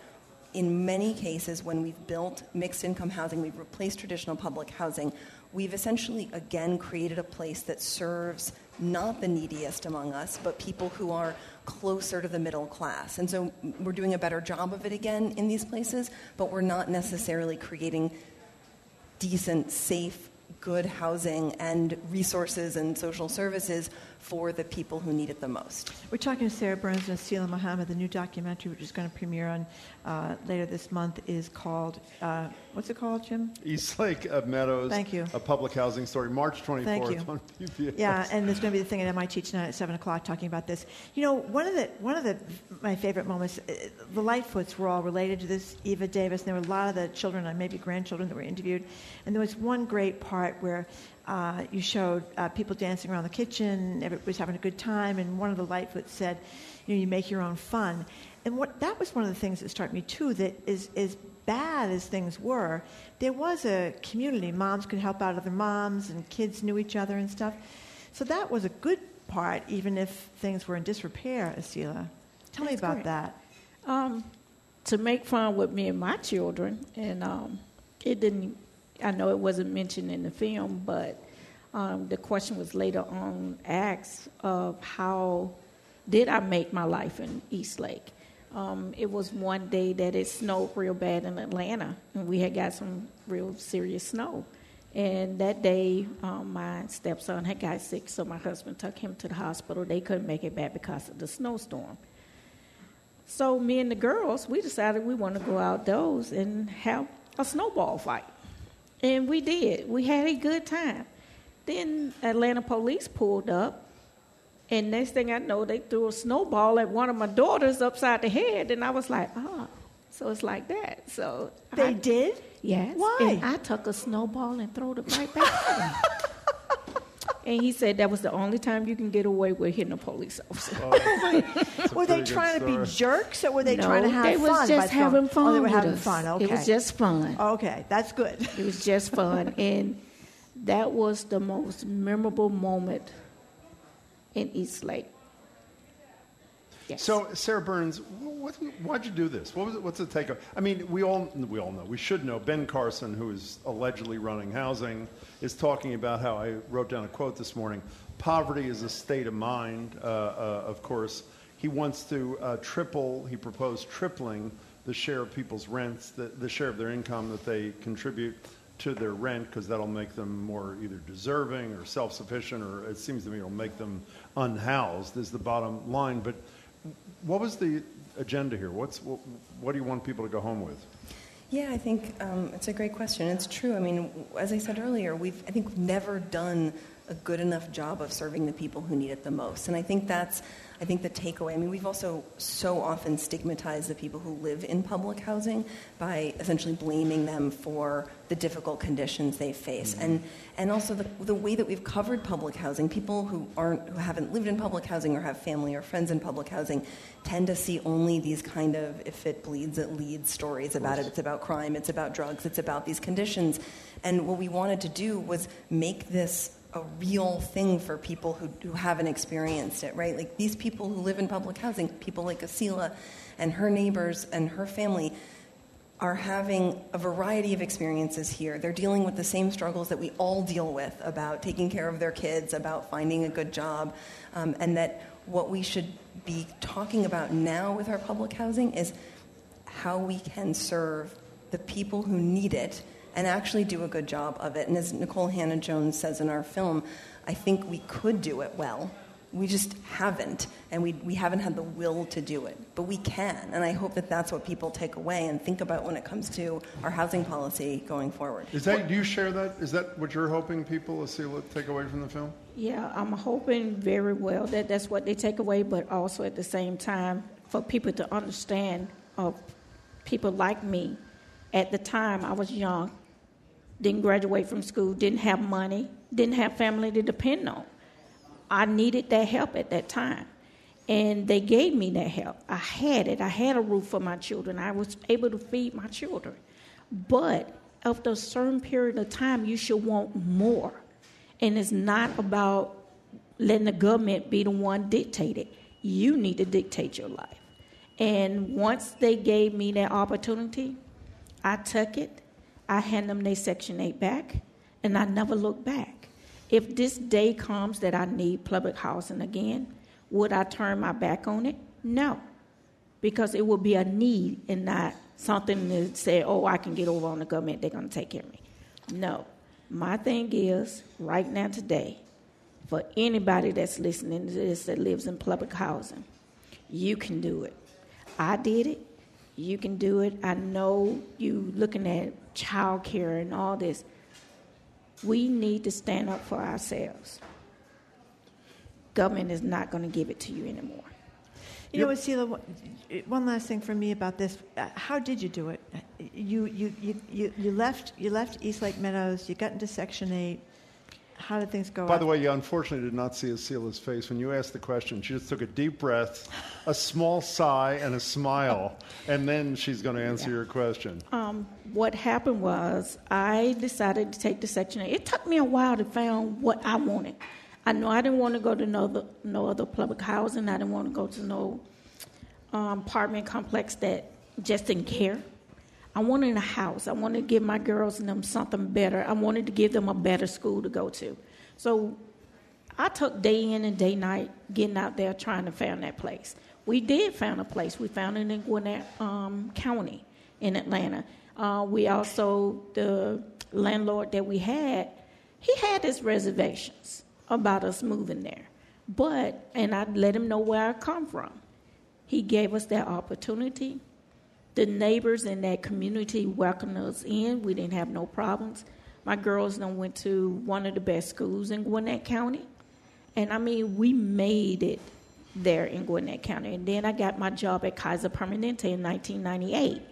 And from that day forward, once I got it, Section 8, I started paying more, and Section 8 started paying less. I said, why am I holding on to Section 8? I have the money, I can afford it now. Get it to someone else that needs it more than I do. You're amazing. Hey, before you go, Sarah Burns, uh, I'm embarrassed to say, and I think I speak for Margery, I'm not sure. I didn't see the Central Park Five until Ava DuVernay's thing came out, and then we immediately went back and watched, watched the it, piece yeah. you did, which, by the way, if people have not seen it, meaning yours, uh, you've got to see this thing.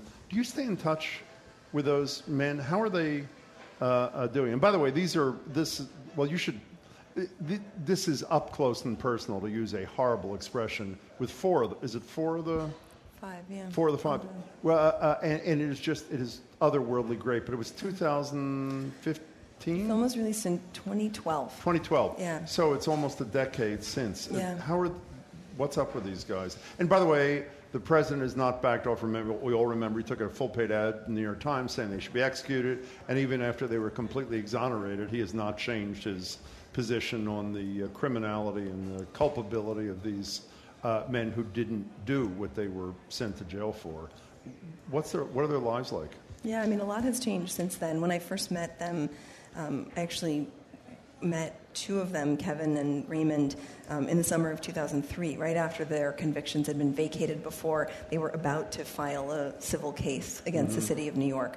Um, and I actually wrote my undergraduate thesis about this case. So I've been sort of telling that story for, for almost a decade, really working on, on that. And um, as I got to know them better through first writing a book and then making this documentary, um, was all throughout this, this period of this lawsuit going on, which went on for 10 years, I will say, under Michael Bloomberg's administration, where the city refused to settle the case and dug in their heels um, and, and made that as difficult as possible. Um, it took a new, a new mayor in New York for that case to finally settle. That was after our film came out. Um, their, their lawsuit finally settled in 2014. And so that was a big change for them, um, both in terms of having this compensation, the, the, their case settled for $41 million, but I think also more importantly, having some closure to this civil case that was a kind of confirmation again for them. Um, and yes, I have kept in touch with them. And um, so I think that was one big change. But then also with Ava DuVernay's series, and I think that they have. Um, just the, the recognition of what they went through and their experiences, um, I think has been really important to them. And they have now had, in the wake of this thing, which was seen by a huge number of people on Netflix, um, this opportunity for some of them at least who, who want to do that to go out and do a lot of public speaking. I mean, we did we did some of that with our film when our film came out, and they often came out and shared it with us and spoke to audiences, and I think that was really healing for them to have these experiences of being in a big crowd of people who are there to support them and kind of cheer them on. And I think that's happening even more so now, that, that especially Yusef Salaam and Raymond Santana, and also to some degree Kevin Richardson and Korey Wise, have been out speaking. They go to campuses and they engage with students and with people and, and continue sharing their story. And that's been a, a beautiful thing to see. Well, you told the story beautifully. You told this story beautifully, and you were a wonderful part of the Cecilia. it was great to meet you both. Thanks so much for your Thank time. you both very, very much for coming in and congratulations. East Lake Meadows, a public housing story, is by filmmakers Sarah Burns and David McMahon, with Ken Burns as the executive producer. It airs March 24th on PBS, but before that, tonight at 7 o'clock at MIT, WGBH is hosting a preview of the documentary and a discussion. To RSVP and learn more about it, go to wgbh.org slash events. Thank you very much, Sarah Burns and Aseelah Muhammed, for coming in. Appreciate it very much. Thank you. Coming up, we continue our Super Tuesday coverage. You're listening to 89.7 WGBH, Boston Public Radio, live from our WGBH studio at the Boston Public Library.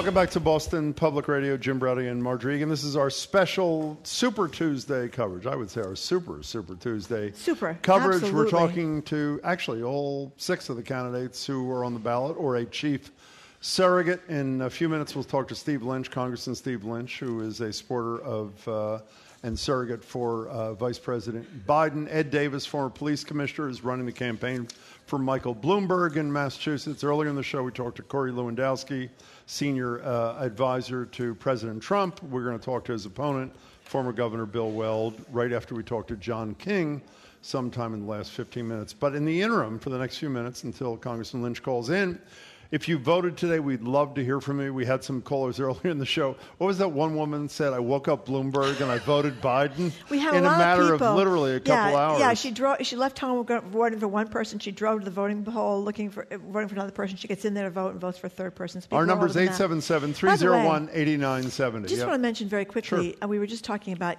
East uh, Lake Meadows in this uh, really great documentary, uh, and, and Sarah Burns was mentioning the fact that uh, Michael Bloomberg, we've heard a lot about stop and frisk. We've heard much less about That's the fact that he refused to settle the Central Park 5 case, and people may know Central Park 5 case involved a, a young white woman, woman who was uh, raped and very badly beaten, and they arrested these five young teenagers, and they were teenagers. They were like 14, Yeah. 15 years old. Sarah Burns and her father did the incredible documentary. Uh, Ava her husband, did David another too, yeah. uh, uh, Netflix thing on this. And the point is, they were not guilty. They didn't do it. Somebody else did it. And they spent, what, 10 and 12 and 14 years in was. prison? They lost basically their youth. And the city of New York, under Michael Bloomberg, repeatedly refused to settle, even though these guys were wrongly uh, accused and, and, And became these convicted. monsters in people's minds, and they were nothing of the sort. 877-301-8970. In addition to seeing the East Lake Meadows thing when it's on the 24th, if you have not seen the Central Park 5, the Burns version, great. it is really, it is must-see viewing. 877-301-8970. If you're in Massachusetts, the polls are open until 8 o'clock tonight, so you have seven hours to vote. Starting at 7 o'clock tonight, uh, we will bring you on the radio here in 89.7 wall-to-wall coverage of the results on what could be a fairly pivotal day. We said to you earlier that almost all the polling shows a huge bounce for Joe Biden after South Carolina and the endorsements of last night. Such a bounce that just picking one state, Virginia a week ago in a poll, uh, Bernie Sanders was up nine points. Uh, in the most recent results through this morning or through yesterday, that lead has shifted 24 points. Uh, Joe Biden is up 15, but the question is with so much early voting in each of the 14 Super Tuesday states except for Alabama, which doesn't have it, uh, is it too late for Joe Biden's surge to have an impact on the actual numbers? Nina and Waltham, you are next on Boston Public Radio. Thank you for calling in. Hi. Hi, I'm glad I got through. I just wanted to say that I looked at my ballot and I bounced around between four candidates, two of whom are gone. Finally, on Elizabeth because she deserves to win her state, and she suffers from discrimination, and she's a better Bernie than Bernie. That, that's a good line. that's a very good line. Hey, Nina, you're breaking up, so we have to uh, let you go. And we're also going to make a, another campaign stop. This one is with Congressman Stephen Lynch, and he is here making a pitch for his candidate, Vice President Joe Biden. Congressman, great to talk to you as always. Good to be with you, Jim and Margery. Yeah, thank you very much, Congressman, for calling. So tell us why you're with Joe Biden. Oh, just solid, uh, reliable leadership.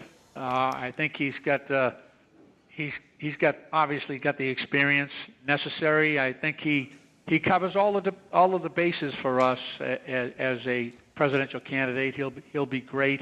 I think that uh, not only have we suffered at home uh, domestically because of uh, President Trump's policies, but uh, there's been uh, terrible damage done to the U.S. brand and, and to our country's reputation overseas. And I can think of no one, no one uh, on the Democratic side or Republican side who can repair that reputation as quickly and as convincingly as uh, President Joe Biden.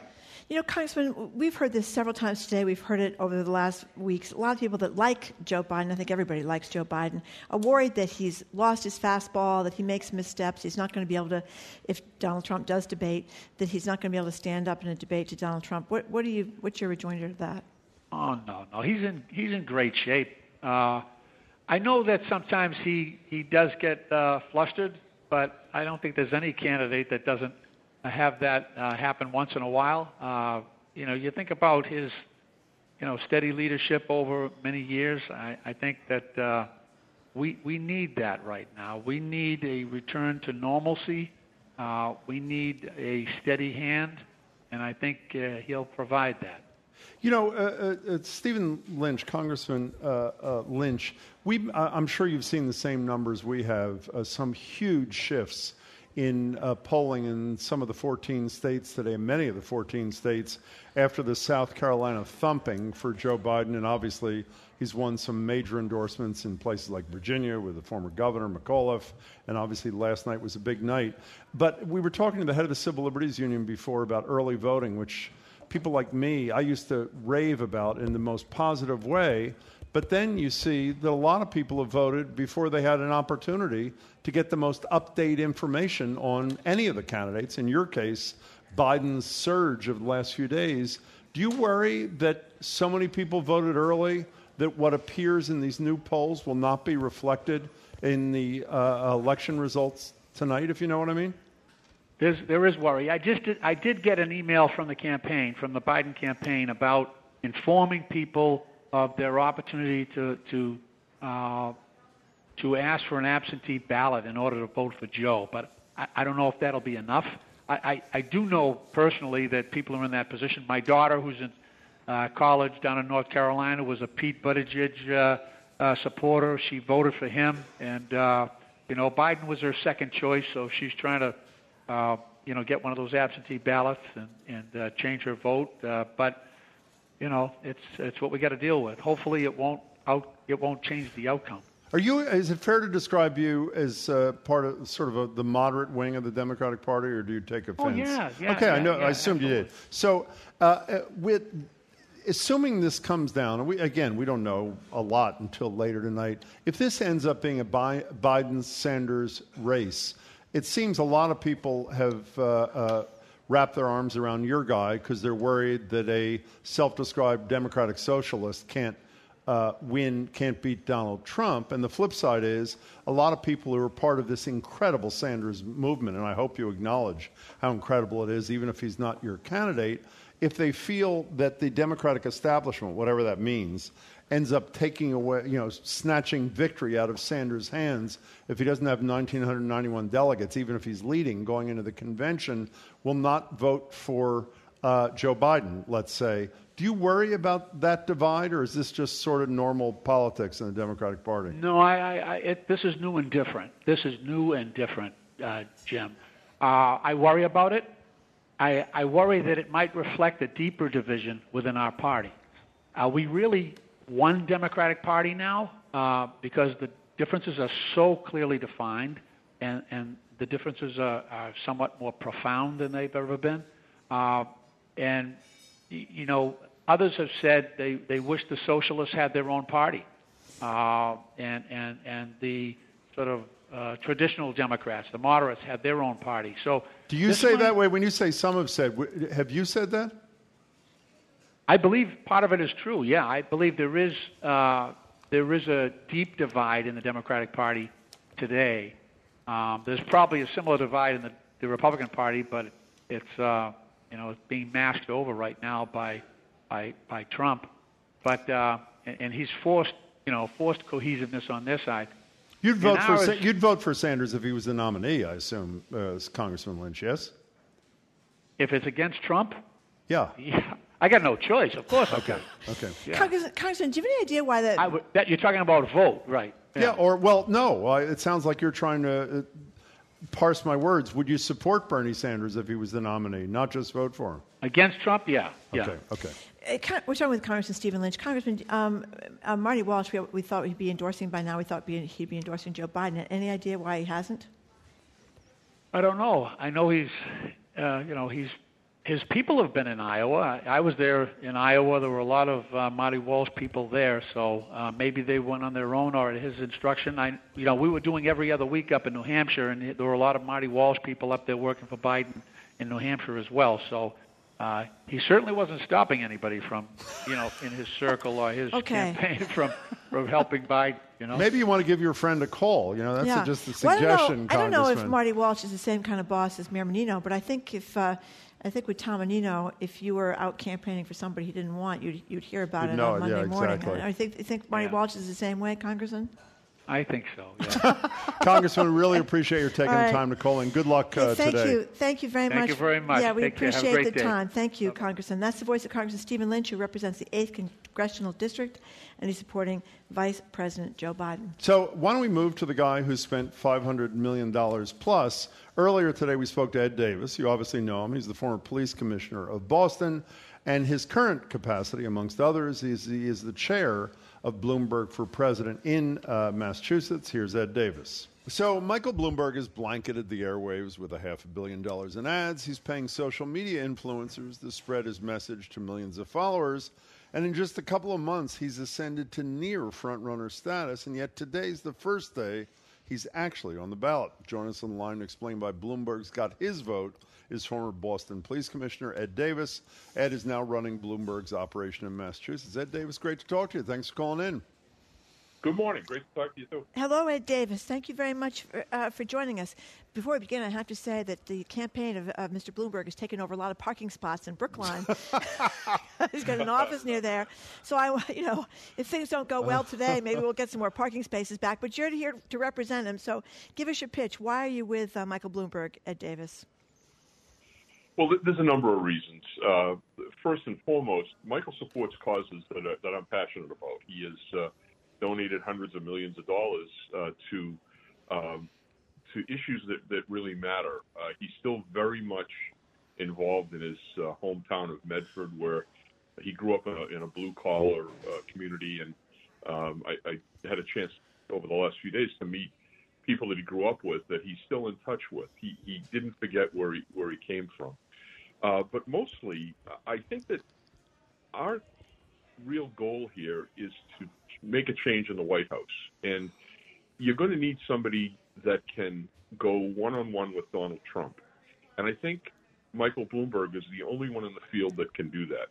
He's a, he's a, uh, a tenacious, tough, smart individual who knows Trump intimately. He, he's been in the same community with him for uh, decades. And uh, when Trump comes out swinging at Michael Bloomberg, uh, he's going to get a surprise because Mike's the kind of guy that can go back at him. So if we want real change in, in uh, January, we, we really uh, we really need to support support someone who can get that done. You know, Ed, Ed Davis, when I've seen a few of Mike Bloomberg's commercials of late, talking about managerial experience when I heard him. I don't know if it was on a town hall or wherever it was the last couple of nights, criticizing Joe Biden as a legislator as opposed to a manager. What I'm reminded of, and I'm guessing you may be too, is the infamous line from Michael Dukakis, I think in Atlanta in uh, 1988 this election isn't about ideology, it's about competence. Is that a core message for your guy as well in 2020?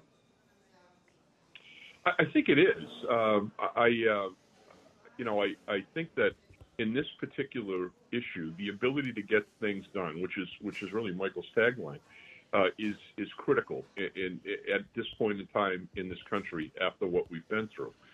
So, um, using someone that has the practical experience of running a huge metropolis like New York City, uh, he knows where the levers are in government. He knows how to accomplish things and to help people, uh, which he which he has exhibited uh, a hundred different ways in his time in New York City. You know, I got to tell you, you you both knew Mayor Menino very well, and yep. I was honored to I was honored to be part of, of his cabinet, and uh, we we would often have conversations about the importance someday of having a mayor of a big city uh, become president because of their knowledge of the community and their ability to get things done.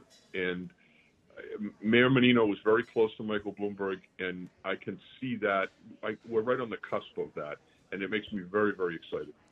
You know, uh, Ed Davis, you were the longtime commissioner in, in Boston here. You've been a police officer for uh, most of your adult life, I think. Correct me if I'm wrong about that, but uh, right? You've been a, a cop for years. All of my adult life. Yeah, that's yeah. what I thought. So you're the you're the okay. So you're the perfect person to ask about this. You know that the mayor, uh, Mayor Bloomberg, uh, has taken some criticism about the stop and frisk policy that was used by police departments around the country a certain period of time, and, and the New York City Police Department as well. He apologized for it, said he stopped it, but in fact, a, a court uh, stopped him. Stopped it. He didn't stop it. So, what's your rejoinder to that? Well, you know, that's something I lived in in 2006 when I took over the Boston Police Department. Uh, the number of uh, stops, uh, they call them field, field interrogation cards, had been going up every year before I, I took over. And uh, when I signed on, I thought that was a good thing uh, because people were getting murdered in, in neighborhoods like Dorchester and Roxbury, and people were begging us, the residents of those neighborhoods were begging us to do something to stop it. So we would do that. We, we would stop as many people as we could, and we would check them to see if they had guns. We thought that was the right thing to do. But I remember going to a community meeting in Mission Hill. Um, there were probably 150 young black uh, males in, in the room. And uh, we get into a conversation, and they were furious about being stopped. They said, every time we try to walk to the basketball court, every time we go here or there, the, the, the, the cops are jumping out of the car. And it was mostly the gang unit at the time. So, and, and I, I inquired about this. I had conversations with the community about it. That year, 2007, we started to ratchet down the number of field interrogation stops. And I had a I had a very contentious meeting with the gang unit at the time, when I, when I said, listen, this isn't about getting guns off the street. It's about connecting with the community. They thought I had gone crazy, but but in, in the final analysis, Boston, like like New York, eventually learned that that strategy was bad. Michael knows that now. He's apologized for it, and and I can see him using that information to help the relationship between police and the community uh, from the position that that hopefully he'll go into. Just two last things from me, Ed Davis.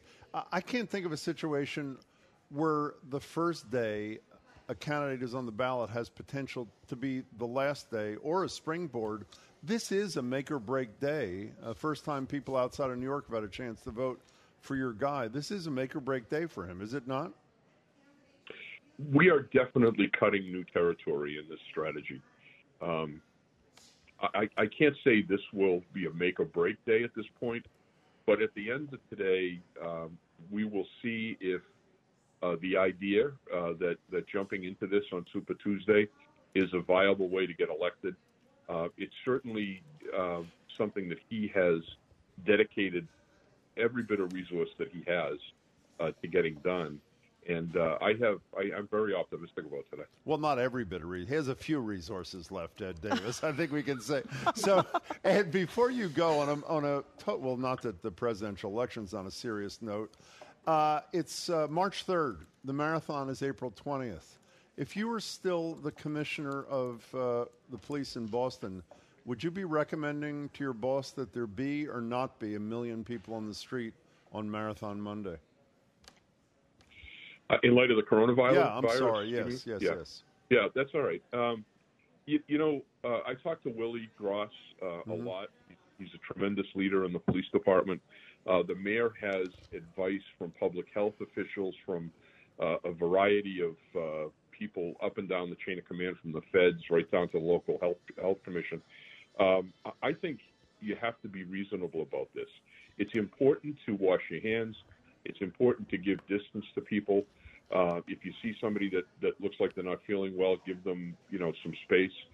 But I don't think we should panic at this point in time. So uh, I, I would I would listen to the advice that that uh, that the city officials are getting and abide by that that advice. It changes every day, but I, I don't think it, it's like terrorism. You can't let the fear of terrorism stop you uh, from from living your life. And uh, as long as it's reasonable, I think we can get out there. Ed Davis, good to talk Yes. to you. Good luck today. Thank you very much, uh, Ed Appreciate that. Davis. Yeah, good luck uh, Always to you too as well. Appreciate the time. Ed Davis is the former Boston Police Commissioner. He is now running Michael Blam- uh, Bloomberg, excuse me, campaign operation in Massachusetts. Thanks again to Ed Davis. That was Ed Davis. We have one more of the six candidates to go. Bill Weld himself will be calling us. He's obviously challenging the president here in Massachusetts and beyond. Governor Weld will call us somewhere in the 145 range after we speak to John King. Peter on Route 3. I don't know if you're still on Route 3 in Plymouth. Welcome to the show. Hi. Hi, I'm still on Route 3, but uh, close to Norwell now. Okay, well, Anyways, good to talk uh, to you. What's up? Yeah, great. Great to be here. Thank you. Um, you were earlier talking about voter suppression, and uh, there's a great documentary by Greg Palast. I don't know if you've seen it. Nope. It's called No. uh, Best, Best Democracy, Money Can Buy. Mhm. And it goes over how uh, Chris Kobach, of all people, was doing cross-check, which pushed off about uh, a few million people off the voting registration in uh, 2016.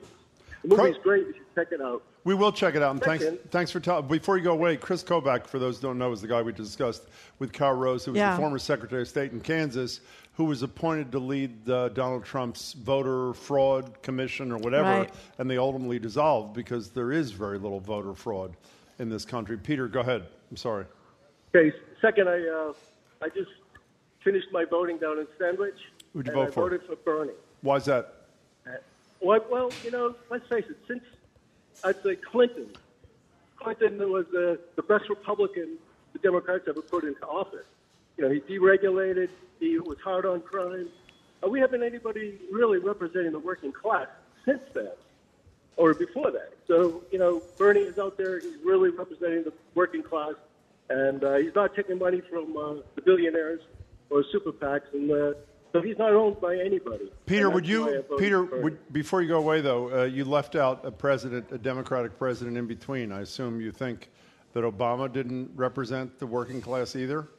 Well, let's face it. When Obama was up there, I mean, he was gonna, he did all right. I mean, you know, as far as the uh, uh, uh, Obamacare or Affordable That's a Care pretty big deal, yeah. But what, what, yeah, what it was. But however, when it came to even discussing uh, universal health care, he wouldn't even discuss it. It was taken off the table at the very beginning. Well, you mean a Yeah. public option? And he also Well, I thought he could. yeah. also didn't go after the Wall Street people, Peter. Remember? I mean, I think That's that was right, one of his absolutely. biggest mistakes. He let those guys, I'm they're mostly that all one. guys, And- and walk. that- well, you know, part of the problem is, is that they, you know, all the, everyone who's taking money from these guys is owed by them. You know, they, they have to they have to dance to the music at some point.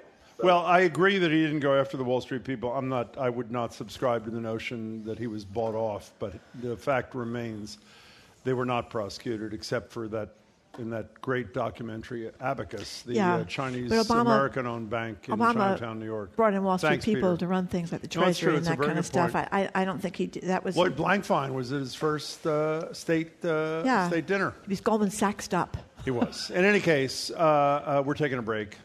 Are you Okay. going to say John King's coming We're taking up? a break. That's right. Up next, we're going to talk to CNN's John King about everything that's going on on Election Day give his, give us his expert Super Tuesday predictions. Keep your dial on 89.7 WGBH, Boston Public Radio, live from the WGBH studio at the Boston Public Library.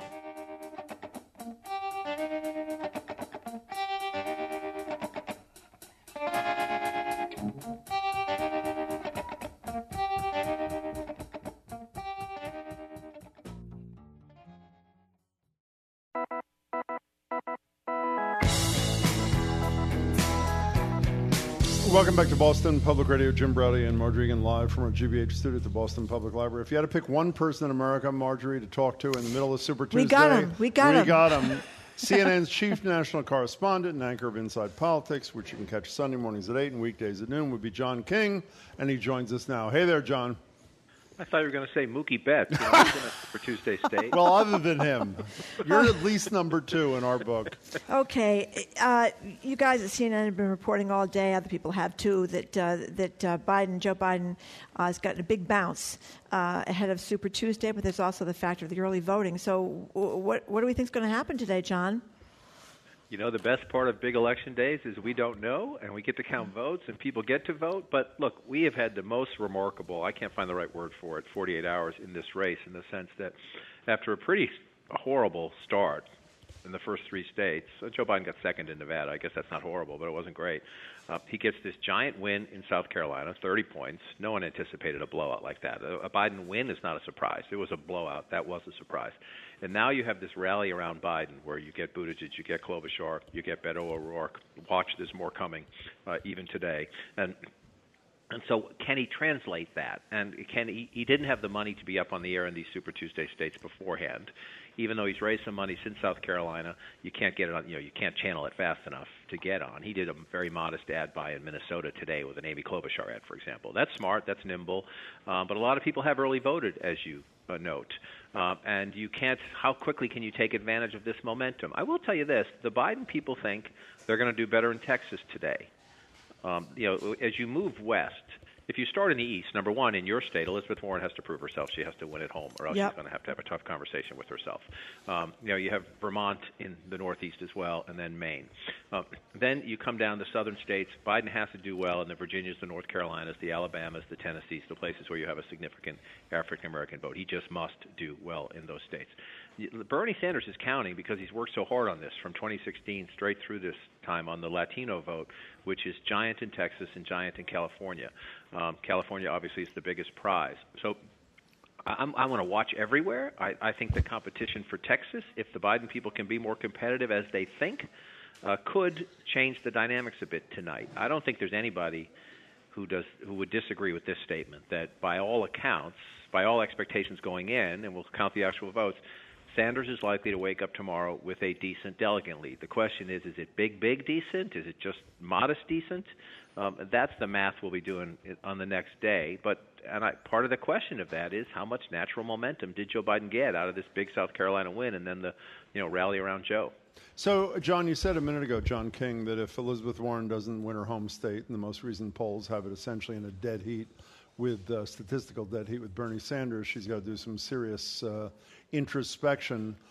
Does uh, the guy who spent $500 million in counting so far need to do, well, he does need to do some int- introspection depending on how he does tonight, the first day anyone outside of New York City has ever been able to vote for him. What is the threshold that you think Bloomberg has to reach to be a credible candidate in his own mind after today?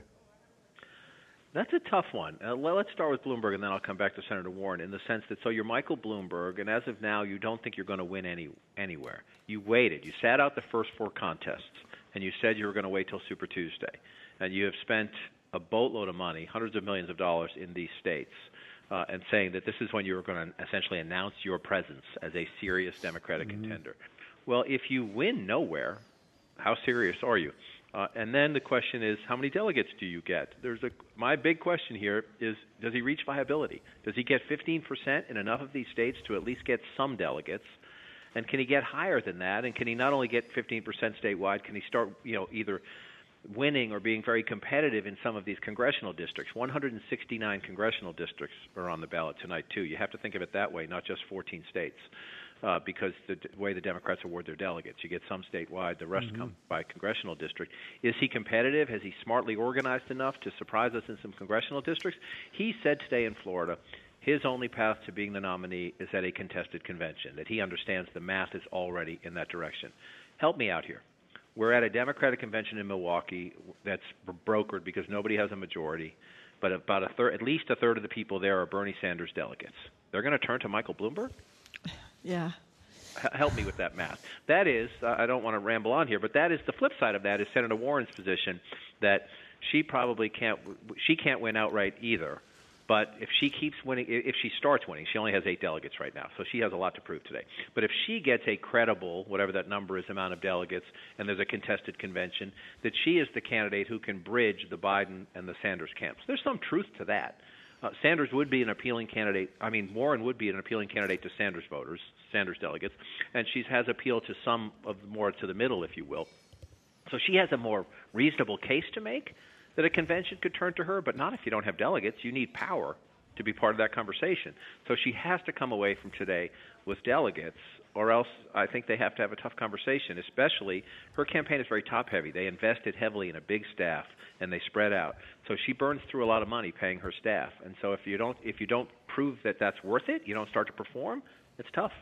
You know, John c- came Are you about Sa- to leave Bloomberg? Because I have one more Bloomberg question. Are Oh, you? go ahead with Bloomberg, Last Bloomberg question. Assuming he doesn't win anything today, and assuming Biden does well, at least in the southern states, and is a credible second, let's say, in Texas and those sort of things, if this was a rational business politics as opposed to an emotional, ego driven business, what would Michael Bloomberg say if he were to ask, be asked tonight, why are you not just endorsing Joe Biden, whose politics are not unlike yours? We understand your line of late has been he, all he is is a legislator, not a manager, but his politics are not unlike yours.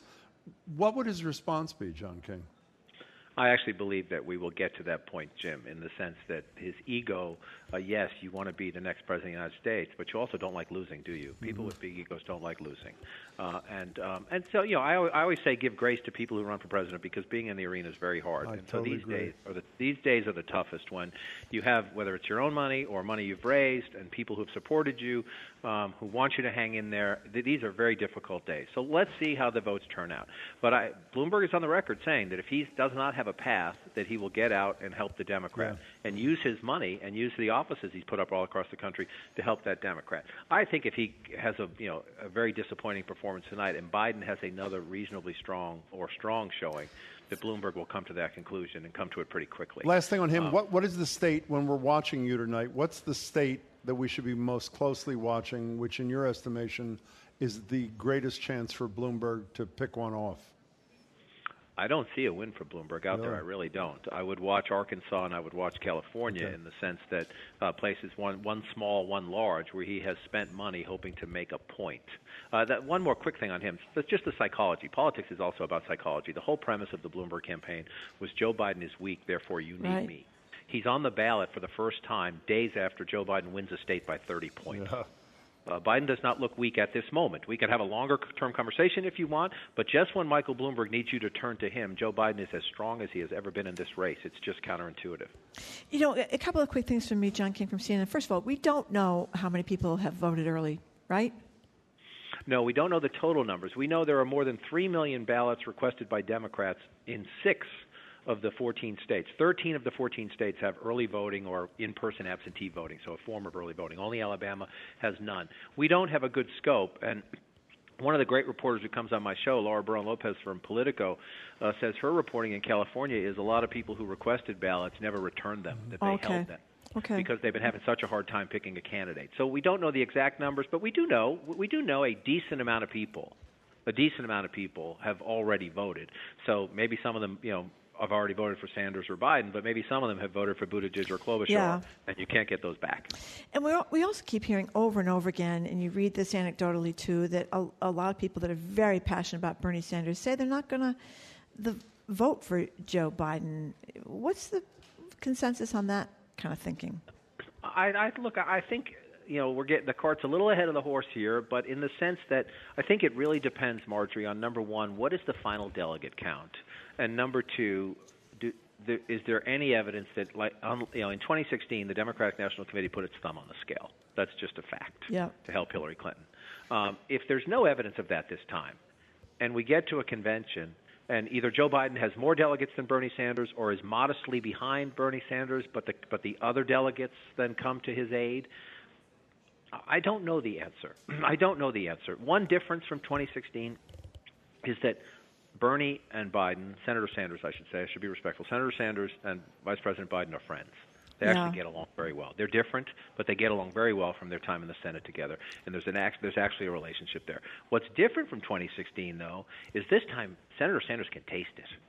Uh, and that that's hard for a politician. He can see it. He can see a path to the nomination. In 2016, I, I you know, forgive me, but early on, he was as surprised as anyone. He was so competitive. He knew he would be competitive, but the fact that he emerged as so competitive against Secretary of Clinton was a surprise to him too. Uh, and and there was never a you know there there was it was later in the campaign, I think, that he thought, "Whoa, I came pretty close here." This time, he sees himself as someone who can win the nomination, so the psychology of that's going to be harder.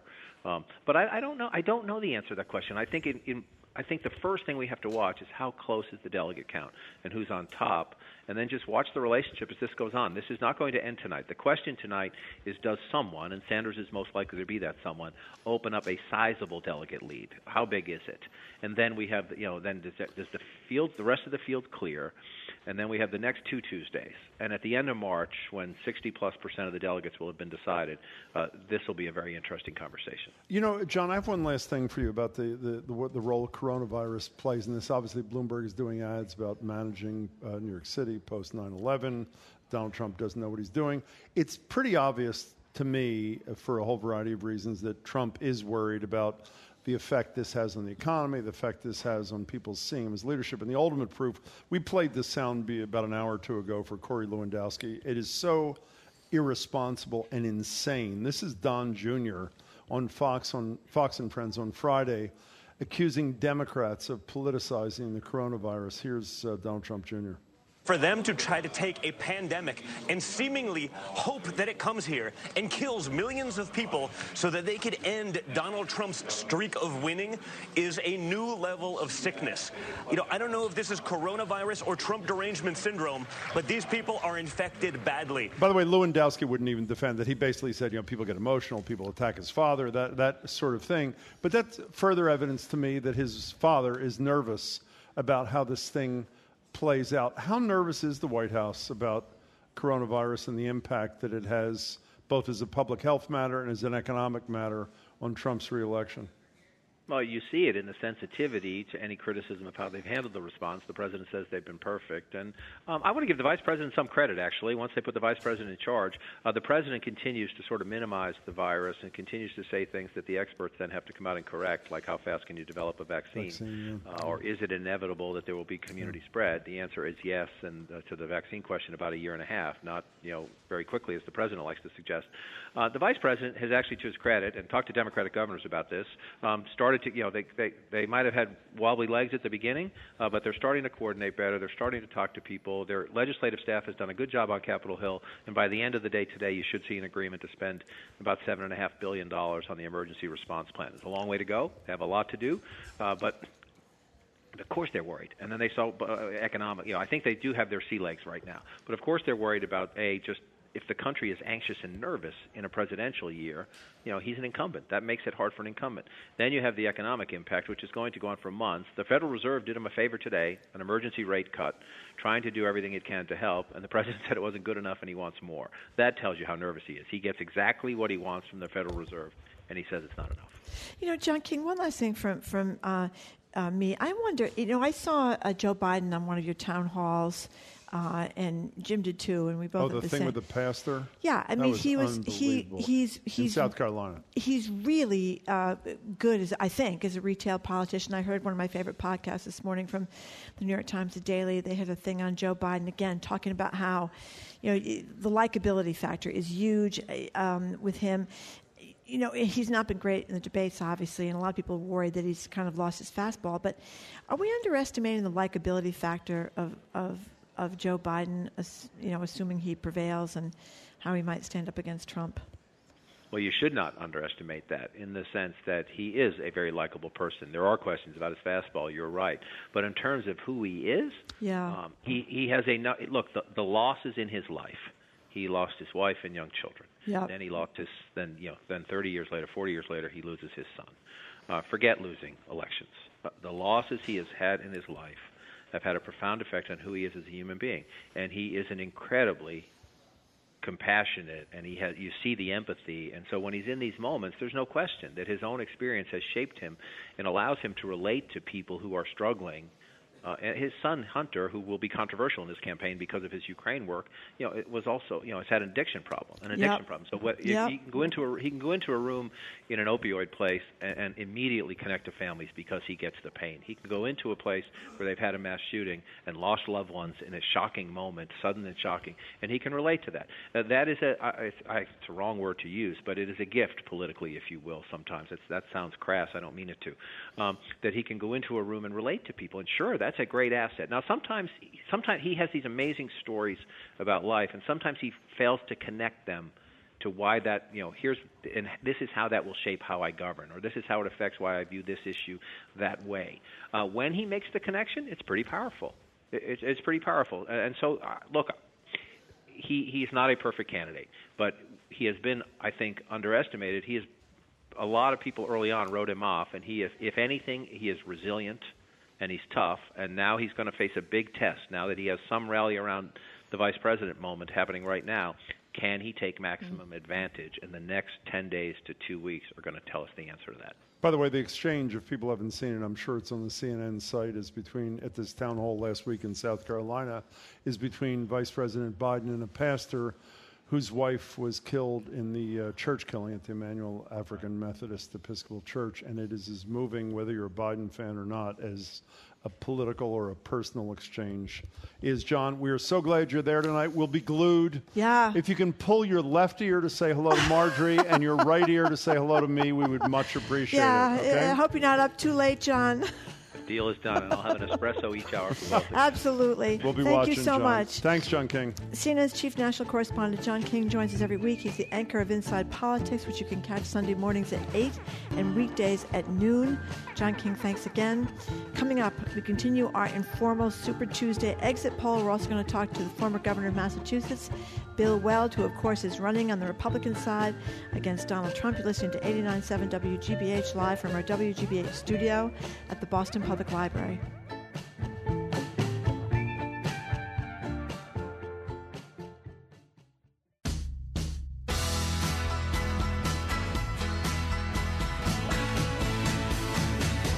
Welcome back to Boston Public Radio. Jim Braude and Margery Eagan. We're taking your calls on all things Super Tuesday. We're live at the GBH studio the Boston Public Library, 877-301-8970. We have about a quarter hour left to go. We expect to be joined by Governor Weld, who's on the uh, Republican ticket, needless to say, challenging the president here in Massachusetts. You have till 8 o'clock if you haven't voted. Till 8 o'clock, 6 hours and 20 minutes till the polls close here. So we would urge you, if you haven't, to exercise your franchise. But in the, in the interim, while we're waiting for Governor Weld, please give us a buzz 877 301 8970. We particularly would love to talk to people who've already voted. Why'd you vote for whoever you voted for? What was it like at the polls? And if you're on your way or about to be on your way, please let us know what your decision-making process was uh, was like. Uh, we have Lisa who said she vote, just voted for a Republican for the first time in 32 years. She voted for Bill Weld because she said she thought it was the only way she could make a direct snub to President Trump, even the teeny tiniest bit of a snub. So there you go. And Diana says she uh, was it Diana? No, it's somebody else. It said that they, uh, Emily uh, said she called her town clerk to ask if early voters can change their vote because she voted for somebody else, and the answer was no. Um, I guess you can get an, abs- an absentee voter can try to get another ballot and vote again, but she was not able to change her vote. Can somebody check that, please, back in Brighton? By the way, my understanding, we should have checked from. this. Well, it's statewide. It's not a city by or town by town thing. If you early voted, you are screwed. If you voted for somebody who's out of the race, my understanding, and please try to correct me before two back in Brighton if I'm wrong. If you absentee ballot voted you can uh, request your ballot back and uh, cast a vote for someone else. Please let me know if I'm giving out bad information. Uh, if uh, you would. By the way, uh, John uh, King was just talking about how the Fed cut the interest rate 50, pardon me, a half point and the response of the market is it's down at uh, a little before two o'clock by 650 points. By the way, before shouldn't we get to your calls, shouldn't it be going the other direction? What's after, that? Shouldn't it be going the other direction after an interest rate One, cut? That was my point. Uh, by the way, while uh, we will get back to your calls in a second, because as promised, joining us online is the former governor of Massachusetts and now Republican candidate for uh, the presidency of the United States. That would be Governor Bill Weld. Governor, good to talk to you as Tim. always. Great to be with you. I thank you very much for, for calling Governor Weld. I just read an email from someone who said she voted for you and she vote, hadn't voted for a Republican in 32 years. So there you go. You get some Oh. support That's out there. That's one. That's one. That's right. We need a few more. But anyway, uh, Governor Weld, give people your pitch for why they should uh, vote for you today and if they are voting for Republicans instead of uh, President Trump. the, the main thing is I want people to be aware there's an alternative and a rather stark alternative to, to Mr. Trump on the Republican side. So you can look for that Republican ballot. And the headlines from where I sit are number one, I'm an economic conservative, which, uh, you know, I balance the budget. Uh, I was voted the most fiscally uh, conservative governor in the United States when I was in office. Number two, uh, I care about uh, the environment, protecting it, and about climate change. I think that's a national emergency, and I would put a price on carbon to make that ice cap uh, up by the North Pole not melt. Uh, and number three, I'm not in favor of cozying up to Russia to get them to interfere in our elections. I'm not in favor of anybody inter- interfering with our elections, and it's something the founders who wrote the Constitution were very scared of, and I think rightly so. So those are three big differences between me and Donald Trump. Betwi- uh, above uh, the differences, uh, Governor Weld, a lot of Democrats think that a, a second term of uh, Donald Trump is a danger to this country, not just on Oh, yeah. policy differences. Do you uh, share that worldview? Oh no, absolutely. Uh, the, Mr. How? Trump has said uh, if he doesn't, he has said uh, Trump has said if he doesn't win the election, there's going to be a civil war. And people, uh, I've heard of people in Massachusetts, not not in the western mountain states, but in Massachusetts, saying, "Civil war, sure, bring it on. We've got our guns."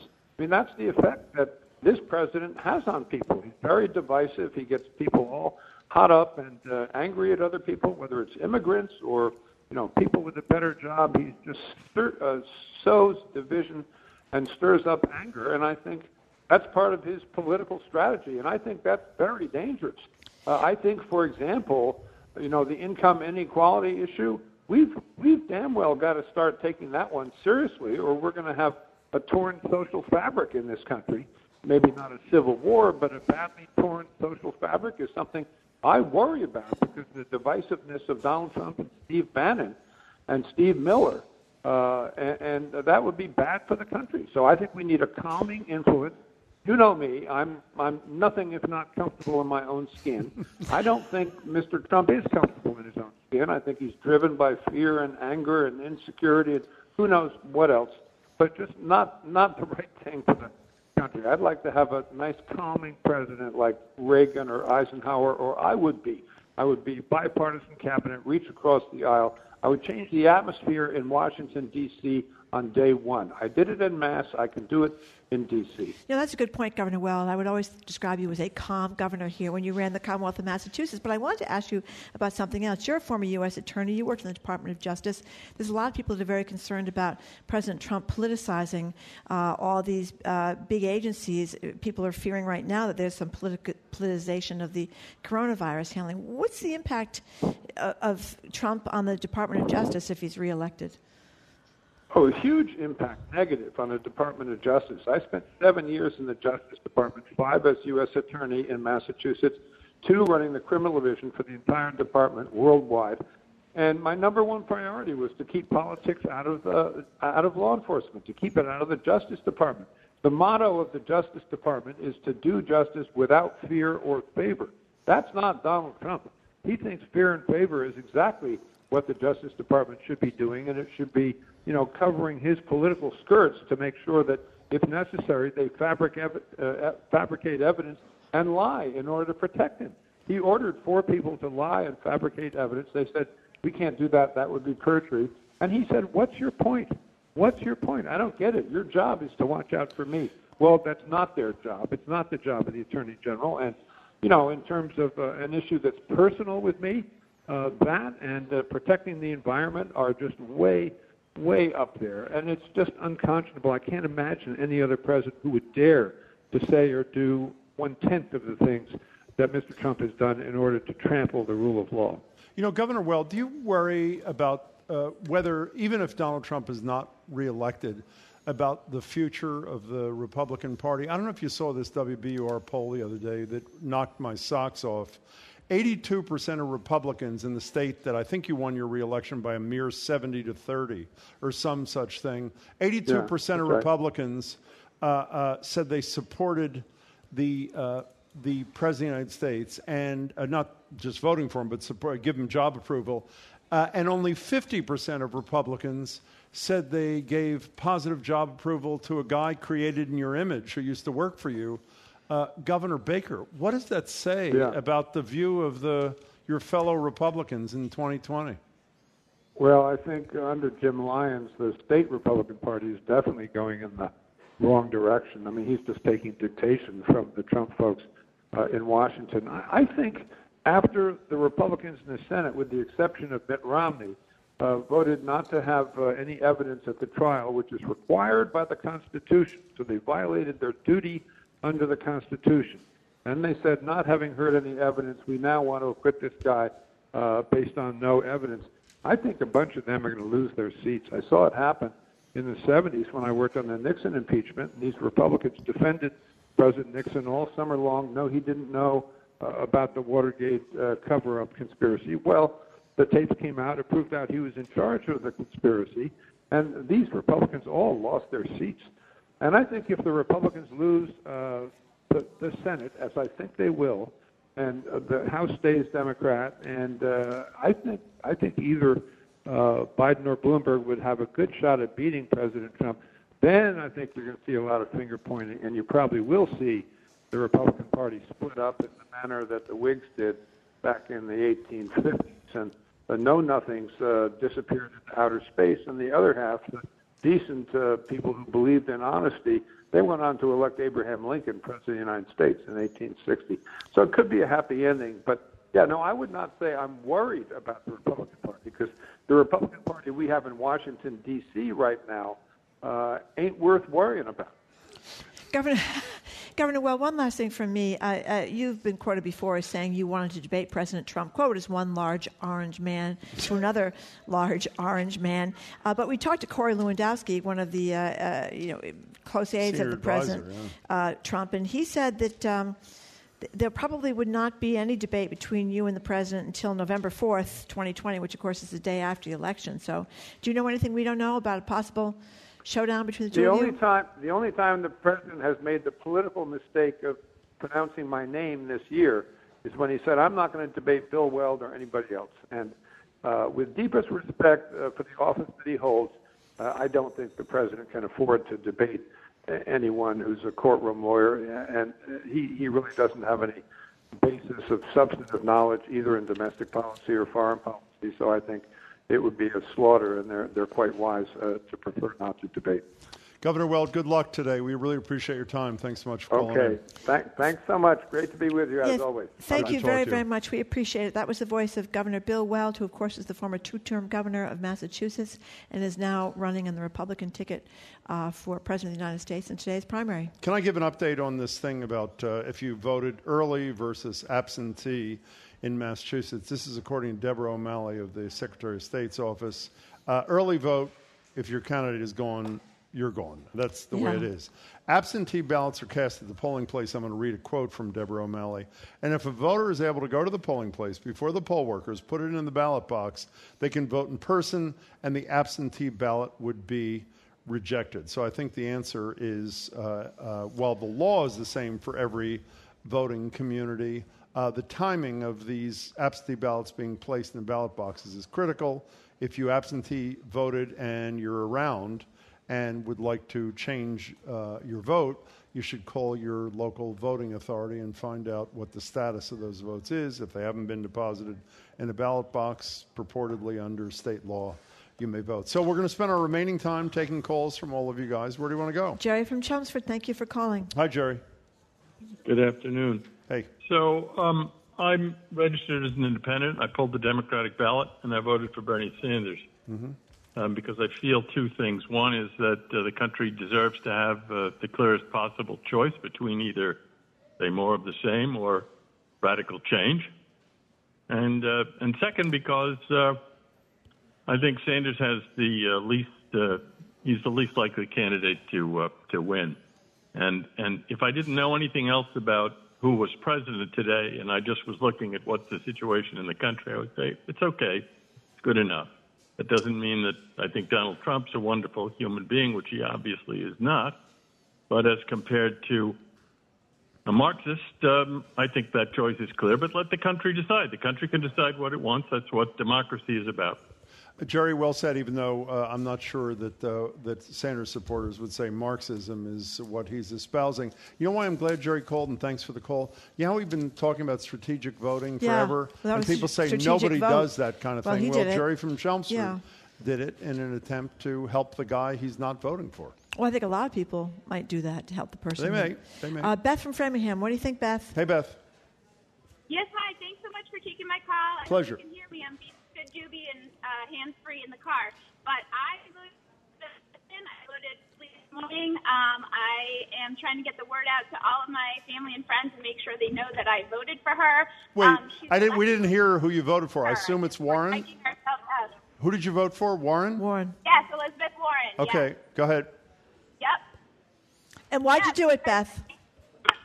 Um, because she's got a plan. Whatever Yeah. it is, she's got a plan for it. She is smart. She's capable. She has held herself in such um, with such decorum. She's the complete opposite of Trump. And I just want folks to know that she is electable. We're psyching ourselves out. Don't think about the person down the street who they're going to vote for if your vote is going to be wasted. Um, vote for the person you think is the best choice. And for me, that was Warren. Now, I want to say I am acting as Beth's defense lawyer. When you just heard her switch from hands free to handheld, she pulled over to the side of the road. Is that not correct, I Beth? did. Thank you. I did. Thank you Because I very couldn't- much. Couldn't hear me, but I pulled over. You can send me a check That to is uh, WGBH. One of Thank problems you. with the hands-free Thanks, Beth. system, right? I'll be on the hands-free and say, "What? What? What? What are you saying? No. Where are we going next?" If you get like a nice We're car, going to you Jane. can actually make the phone well, I call. do. I do. I you have- actually have a nice I do. new I car. got a. I got a new used car. It's not a new car, but it's a new used car. I got a good deal on it, even though it's a ridiculous color. Okay, fine. Jane from Massachusetts. Hi, Jane. Hello, Jane. Hello, I'm very glad to reach you. I try, started trying yesterday. Glad you got through. Glad you What's got up, through. Jane? I'm calling because uh, I listened to 60 Minutes on Sunday, Yep. Yep. and Mayor uh, Gov- Gov- Governor was there. He spoke. He spoke very well, Mayor Bloomberg. Mayor Bloomberg, Yep. and he said that he be- he felt he was the only candidate who could really beat Donald Trump because of his wide experience. Do you agree with that? I and I I was going to vote for Pete, but I couldn't do that anyway, so I voted for for Mayor Bloomberg. Jane, thank you. very much for the call. Okay, Let's try to squeeze in one more. Manny from Boston. Hi. Thank you for calling. You have 60 seconds, Manny. Hi, Manny. Or not. Is Manny there? apparently not. Oh. So Uh, you Ma- have. Want to try one more time? Okay. Manny, you there? yeah, Real there quick. he is. Hi, Manny in Boston. You have 60 seconds. Take it away. Hi. Hey guys, uh, Hey. thanks for taking my call. I Sure. just want to say quickly that um, uh, so I'm voting for I voted for uh, Bernie Sanders this this morning. Yep. And on the point earlier to, earlier in the uh, in the show, Margery, you made the point that Joe Biden was someone that uh, you know people would want to get a beer with. I would Yeah. say many voters of my generation are definitely not in that boat, and part of it is because he's his approach with voters recently has been really alienating. I would say to a lot of millennial voters. Um, he made some points. Uh, he was actually con- confronted by someone, a climate activist from the Sunrise Movement, and was really dismissive of her points around climate change. Uh, and he was also on stage. I guess there was a video making making the rounds uh, where he said he didn't empathize with millennial voters, and so I think that's that's really alienating for him. I think it's going to be a problem for him going forward in in this election. Well, Manny, Mary, thank you for calling. Thank We you very much it. for the call. We do appreciate it. So we are done. Yeah, how wanna- big? You know, t- at the end of tonight, we could pretty much Yeah, all I can say is I hope the it's direction early. things are going. I can't take a one in the It's morning or two early. o'clock in the It's morning kind of deal. California doesn't even close till late at night. They don't. No, it's three hours difference. That's on the west don't they coast. close at eight o'clock? the Don't they close at eight o'clock? I don't know what time they close. Let's hope they close You at have to eight add o'clock. three hours to whatever If it's it ten o'clock, I can't. I just can't take it, Jim. Okay, fine. Thank you for listening to another edition of Boston Public Thank Radio. you. You can keep up with us twenty four seven by way of our podcast on iTunes or at the App Store. Tomorrow we're going to do our Super Tuesday post mortem with National Security expert Juliet Kayyem. Medical ethics Dr. Caplan will in the election as well as some medical ethics issues as well. I want to thank our crew Chelsea Merz, Arjun Singh, Zoe Matthews, Hannah Ubeli, Aidan Conley. Our engineer is John the Claw Parker. Our on site engineer at the Boston Public Library is Ron Milton. Special thanks to the folks at the Newsfeed Cafe. And special thanks to people came down to the Boston Public Thank Library. we really appreciate that too. What do you got in TV, Jim? Uh, Adam Reilly's going to the Cambridge polling place. Stephanie Leydon is going to Saugus. They will both have a package and then join me and tell me what they saw. I'm also going to talk to a colleague from KPBS in San Diego about uh, Max Rivlin Nadler, about his home state. 415 delegates. It's the big prize. Obviously, Sanders is hoping nobody reaches the threshold of 15% other than him, so he gets all the delegates. That could be the big story of the night. Former Congressman Mike Capuano and journalist Joanna Weiss will join me to talk about sort of all these issues you talked about today, from early voting to does the momentum from Joe Biden get felt tonight. And I'm going to do a commentary on the most underreported story with the greatest impact of the last few days an appellate, federal appellate court decision about whether or not a Trump appointee oh, gosh. has to testify in front of Congress, which I would argue, if it holds up, is the end of congressional oversight of any president of the United States. The stakes are huge. We'll do that all tonight at 7 o'clock. Thank you very much. I'm, well, thank you I'm, very uh, much. I'm Margery Eagan. That's correct. And I I'm. Jim Braude. Thank you so much for tuning in. And thanks to all the candidates and the surrogates yes, who called thank in you too. very we much. Yeah, thank you very much for our staff for putting together a great show too. Uh, have a great afternoon. Hope you tune in again tomorrow. Bye. Bye.